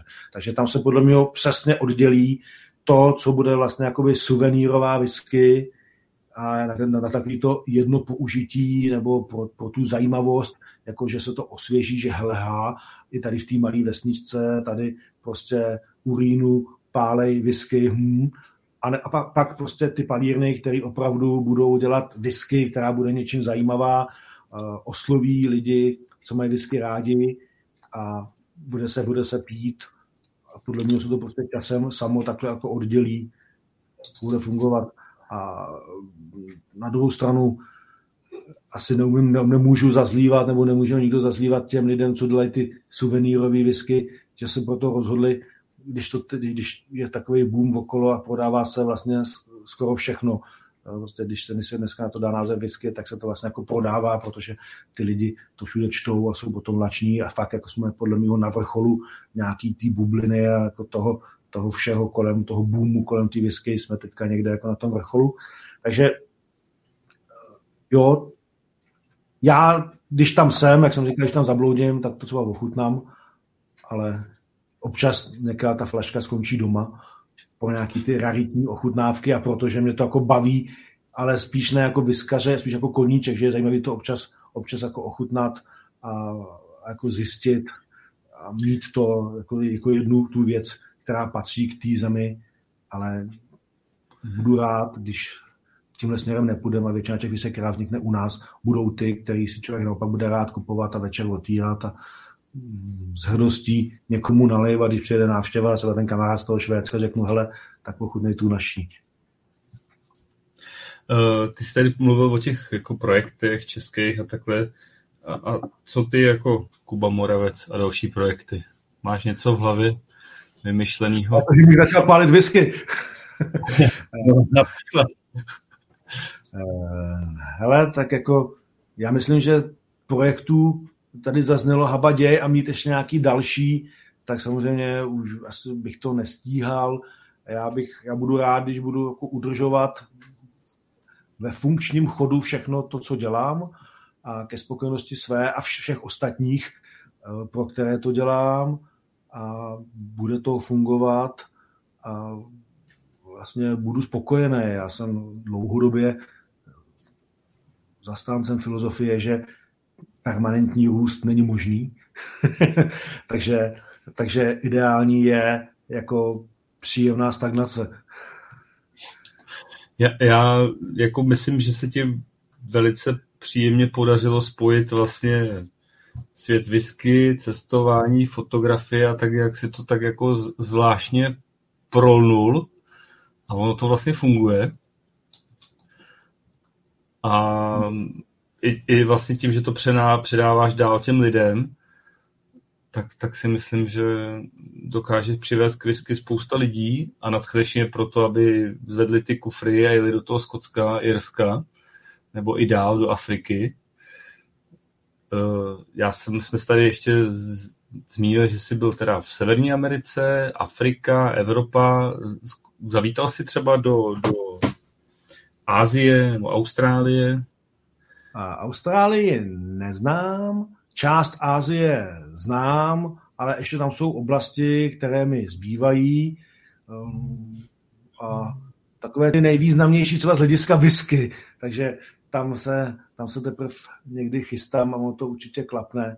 Třeba vyrazím do Japonska a obědu japonské palíjeny. To by mě, to, to, tak když pokud na ty sny, tak to je třeba věc, která by se mi strašně líbila, která by mě bavila, kterou bych určitě chtěl a ke které někdy v budoucnu směřuju, ale netlačím to, nespěchám na to a ono se to nějak jako podaří. Myslím, myslím si, že najdu no. i jako fajn lidi, co budou chtít s námi, takže Konkrétně v tom Japonsku to vzniká teď taky hrozně moc, takže tam, tam bude strávit asi dlouhou dobu. Teda. Jasně, tak uvidíme, jak to uvidíme, ale když už tam člověk bude, tak samozřejmě to bude nějakou dobu, asi ne na týden a nějak to, nějak to nakombinuje, aby tam člověk nebyl jenom u whisky, aby poznal i něco jiného, nějaký kvetoucí sakovy, taky ty typický níčovitý fotky z Japonska a podobně. Ne, dám se malinko legáci. Určitě tak, jako to, to by mě bavilo, ale jinak žádný takový jako velký plány navyšovat nemám, tak jak už tady několikrát zaznělo, prostě udržet, udržet to, co je ideálně. Kubo, ty hodně o whisky jakoby píšeš a, a, a co, co čteš? Čteš taky hodně o whisky? Nebo na to už ti nezbývá čas. Um, já čtu. Hele, já jsem strašně zlenivěl poslední dobou, protože vzniknul, vzniknul výborný server v Čechách v češtině, takže nemusím namáhat své buňky v angličtině, ne, ale strašně to baví, takže jsem díky Honzovi bohatší o základní informace každý týden, a, takže tam, tam to, to, to čtu teďka a k ničemu jinému jsem se za poslední třeba dva, tři roky moc nedostal, takže samozřejmě mám nějaké, mám nějaké plány, ale jinak vůbec, bohužel, poslední dobou málo čtu, ehm, co se týče knížek, takže tam teďka cítím takovou jako trošku zahambenost, protože knížky bývaly dlouhé roky a nejen o whisky, ale i o whisky vlastně nedílnou součástí mého nočního stolku. A dnes, dneska je noční stolek, co se knížek týče, zcela prázdný. A ze prázdnou knihovna plná. Tam jako to, co by se dalo číst, je samozřejmě strašně moc a i dál jako různě člověk kupuje knihy s tím, že až budu zase mít čas, tak se k tomu vrhnu, ale zatím, zatím prostě po večerech naopak píšu, zpracovávám fotky a doháním takový různý resty, které nestihnu přes den, nebo využívám těch možností, že je reálný chodit někam naživo, takže chodím do pobarech za známýma je pozdravit, nebo na degustace a tak. nebo mám nějakou svoji práci, takže už toho času tolik zase není potom, ale věřím, že se zase objeví a budu číst, takže teďka jsem, co se čtení týče, trošku zahambený a nečtu v danou chvíli vůbec nic. Protože se pomaličku chýlíme k závěru. Uh, jaká je tvoje oblíbená whisky? Co, co, co si rád večer naleješ? Hele, vůbec není jedna. Já mám, mám to strašně moc, ale třeba mezi moje oblíbené palírny, mezi moje oblíbené palírny patří Highland Park. Ten je s takovým tom mým jako výběru určitě. Mezi moje oblíbené palírny patří Bruchládychy, úplně jako mám rád, včetně těch starých, různý ty starý kivečka, 407 a podobně, různý Black Arty, ale i ty nový, teďka třeba mým favoritem je MRC jednička, že jo, to je jako strašně hezký, moc příjemný. Takže to je taky jako jedna z mých oblíbených palíren. Patří tam ten Glengon zmiňovaný, aby, abych byl asi trošku z jiného jako chuťového ranku, ten mám, ten mám strašně rád. No a samozřejmě mám rád i některou irskou produkci. Takže eh, část, část nějakých věcí z Middletonu samozřejmě taky patří mezi mé oblíbené. A, a určitě, určitě eh, nemůžu nezmínit moje oblíbený Longrow Redka, který jako fakt, protože jak jsem říkal, že mám rád whisky po červených vínech, tak tam teda určitě jsem, ať je to kterákoliv, ať je to ta desítka, cokoliv. Konkrétně teda desítku Malbec, tady teďka jako zrovna popijím jako druhého panáka, kterýho jsem si nalil. takže jo, to mám, to mám rád, takže vlastně zůstal jsem u červeného vína, potom o Chentošanu jsem vlastně zůstal tady a jako jo, příjemný. Ale asi nedokázal bych vůbec říct jako jednu konkrétní whisky nebo jednu konkrétní palírnu, Hele, takhle to máme asi všichni ve firmě. To právě strašně baví, přesně tak, jako, jako s tím poznáváním určitě jako je toho strašně moc. A, ale asi, asi je pravda, že každý z nás máme vyhozený nějaký ty kotvy v těch palírnách, kde, kam, kam se rádi vracíme, kde víme, že nám to chutná. Ale ty si říkal, že si objel jakoby spoustu festivalů, mimo jiné i Old and Rare, a tak mi to nedá, abych se tě nezeptal, jakoby, protože na tom Old and Rare jsou opravdu takové věci, o kterých se spoustě lidí sní, tak eh, co, co je nejlepší whisky Kuby Moravce, co kdy ochutnal? Eh, než odpovím na tu otázku, tak já třeba malinko zůstanu právě u toho Glasgow, toho festivalu.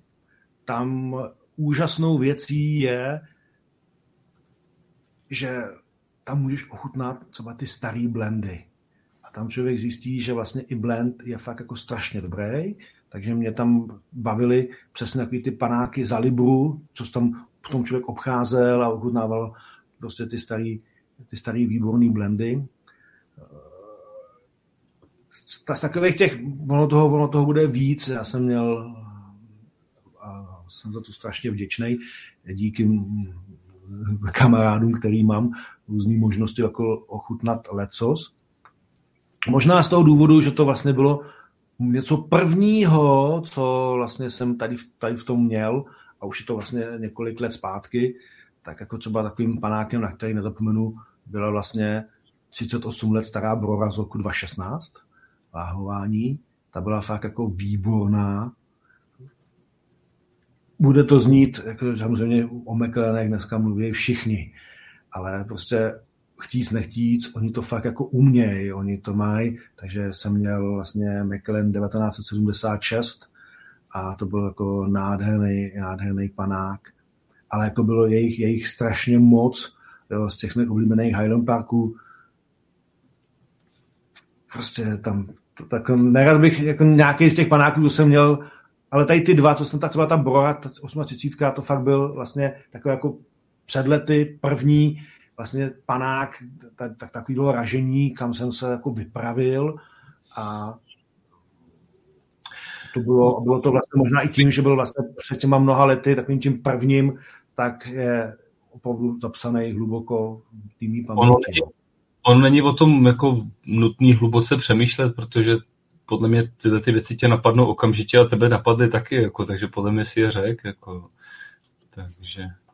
to, to jsou takové věci, které když řekneš, tak podle mě se vybaví každému a kdo, kdo řekne, že ne, tak kecá. Jako. To, to, to jsou nezapomenutelné věci. No. Uh, Kubo, co vnímáš ty teď? Jako, ty už si o tom trošku mluvil, jak jsme se probírali tím, jak jsi se postupně vnímáš ten vývoj té whisky, co vnímáš jakoby takový největší současný whisky téma? Jako současný největší whisky téma logiky věci, který vlastně je všude zmiňovaný, jsou vlastně investice, že jo? to se dneska zmiňuje z hora, z dola, zleva, zprava. Je to alfa omegou veškerého toho dění, které tady je, že prostě e, jsou všechny ty baloty a na všech výjde, výjde viska a za 16 minut není k mání, no za co za 16, za 6 minut není k mání a za 6 vteřin. ano, e, takže, takže prostě to, to jsou podle mě úplně šílené věci a jsem šťastný, že jsou ještě láhve, o který takový rvačky nejsou a že existuje, že existuje na takovýto běžný pití i hodně, hodně kvalitních vlastně láví v tom, v tom korenži, že tam prostě si člověk má možnost něco vzít. A, ale jako to je ta věc, která mě podle mě teďka tím whisky světem hejbe úplně nejvíc, která to tak jako celý přetváří a podle mě ho buduje takový jako dvě skupiny, že tak tom whisky světě. Přesně těch, kteří mají tu whisky fakt rádi a chtějí pít a i, a i třeba investovat. To jsou věci, které se jako navzájem jako nevylučují, ba naopak. Jo? To je prostě jako eh, krásná kombinace. Ale chtějí pít, mají rádi. A pak prostě k tomu ještě je to, že prostě investují, sbírají, mají nějaké sbírky. No a lidí, kteří tam vlastně vidějí pouze vlastně otočení těch peněz a ty tam dělají všechno kolem toho a na to potom vznikají všechny ty reakce, takový už už mi tam chybí taková ta svoboda a konzervativnost, která jako by k visce patřila, že to bylo prostě takový jako úžasný, že tam vlastně nebyl žádný stres, že prostě viska sama o sobě znamenala vlastně jako klid, rozvahu a dneska ta honba je vlastně naopak stres a, a běh a prostě Ježíš Maria nespadne mi server a vezme mi to, vezme mi platební brána moji kartu, Ježíš Maria nevzala. a úplně jako, uh, takže zase ne.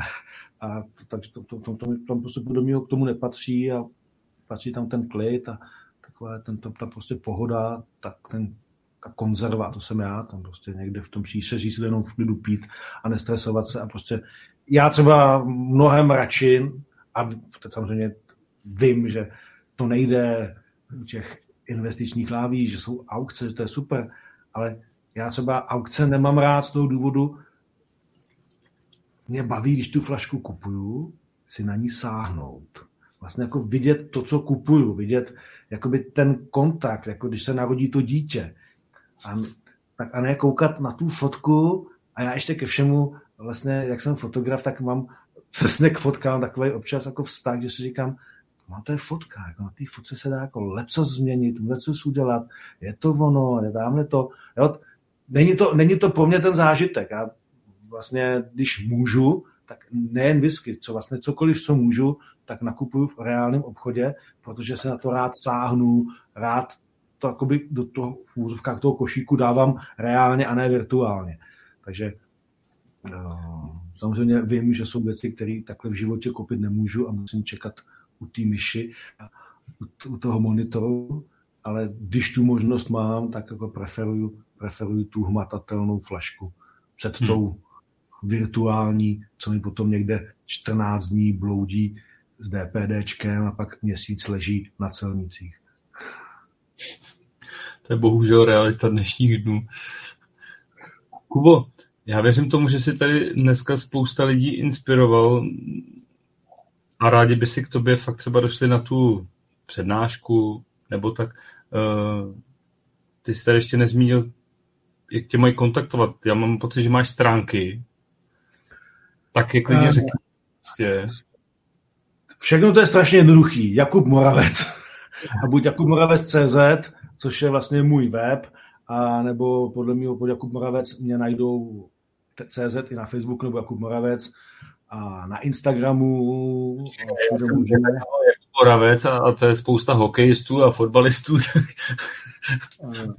Musí přidat teda co? Musí přidat whisky? A... Ideálně, ideálně to CZ, pokud jsou vlastně na tom mým oficiálním profilu, na tom soukromém úplně netuším, ale určitě mě podle té fotky poznají. Tam. Ale jako primárně, pokud eh, se dostanou na můj web, tak se tam dostanou potom leckam zdál na mojí galerii v Zoneramě a tam to potom už je eh, op, taky to množství těch dveří, co mám rád, že můžou stále otvírat a vstupovat někam do dalšího světa a určitě se dostanou i na mě potom. Takže jo, tvůj, tvůj svět je jako nesmírně bohatý a tohle je teda Jakub Moravec CZ, jsou rozcestník, kde, kde tě najdou, kde si můžou přijít k tobě na cestování z whisky. Bude mi potěšením, rád ty ve svém světě přivítám. Já určitě rád využiju tyhle ty nabídky a poslední otázka tady většinou bývá, nebo spíš taková výzva, eh, co by si chtěl zkázat našim posluchačům, ty za sebe? No, když výzva, tak ať se nebojí výzev a ať mají po ruce vždycky nějakou dobrou whisky, protože když se ta výzva nepodaří, tak aspoň můžou zapít buď radost nebo žal. Ne, určitě, ať se jim daří, ať se mají báječně, ať ten jejich svět, který oni mají, podobně jako třeba ten můj, který mám já, obohacuje právě dobrá whisky, ať, ať jí mají dostatek, ať je stále takovým tím příjemným, dobrým, konzervativním nápojem, jak má být a ať se příliš nehoní tam, kam nemá, necpe tam, kam nemá a neexperimentuje směrem, který by jí neslyšel. Děkuju. Kubo, máme za sebou další úžasný whisky dobrodružství. Dozvěděli jsme se mnoho o tobě, o cestování za whisky, netradičním pohledu na whisky skrz objektiv fotoaparátu. Já ti hrozně moc děkuju za práci, kterou odvádíš. Přeju ti mnoho dalších cestovatelských whisky zážitků, který doufám, že potom budeš zprostředkovávat. za to ti díky. A naše posluchače určitě zajímá, kdo bude naším příštím hostem. A příští... Já napřed poděkuji, jestli ti to můžu skočit do řeči, za pozvání a všem statečným, kteří poslouchali za to, že měli zájem o naše dnešní povídání a děkuji ti, Jirko, za to, že si vůbec vymyslel whisky esenci a tady ty podcasty, které jsou super. Díky moc. Já děkuji, já se toho moc vážím. Takže příští podcast se potkáme opět netradičně se dvěma hosty. Jsou to lidé, kteří převzali zavedený brněnský whisky shop což byl v podstatě obchod, klub, kde se pořádají pravidelné whisky ochutnávky. Kolem berlínského whisky shopu vznikla velká parta nadšenců, velká komunita whisky, můžu to říct jako uh, ochutnávačů kolem pana Burdy. A komunita je stále živá i dneska a slávu whisky shopu dneska šíří Láďa Fogl a Radek Martínek a to budou naši příští hosti a já se na ně velmi těším. A vám ostatním přeju krásný zbytek večera a těším se s váma slyšenou. Naschledanou. Mějte se krásně.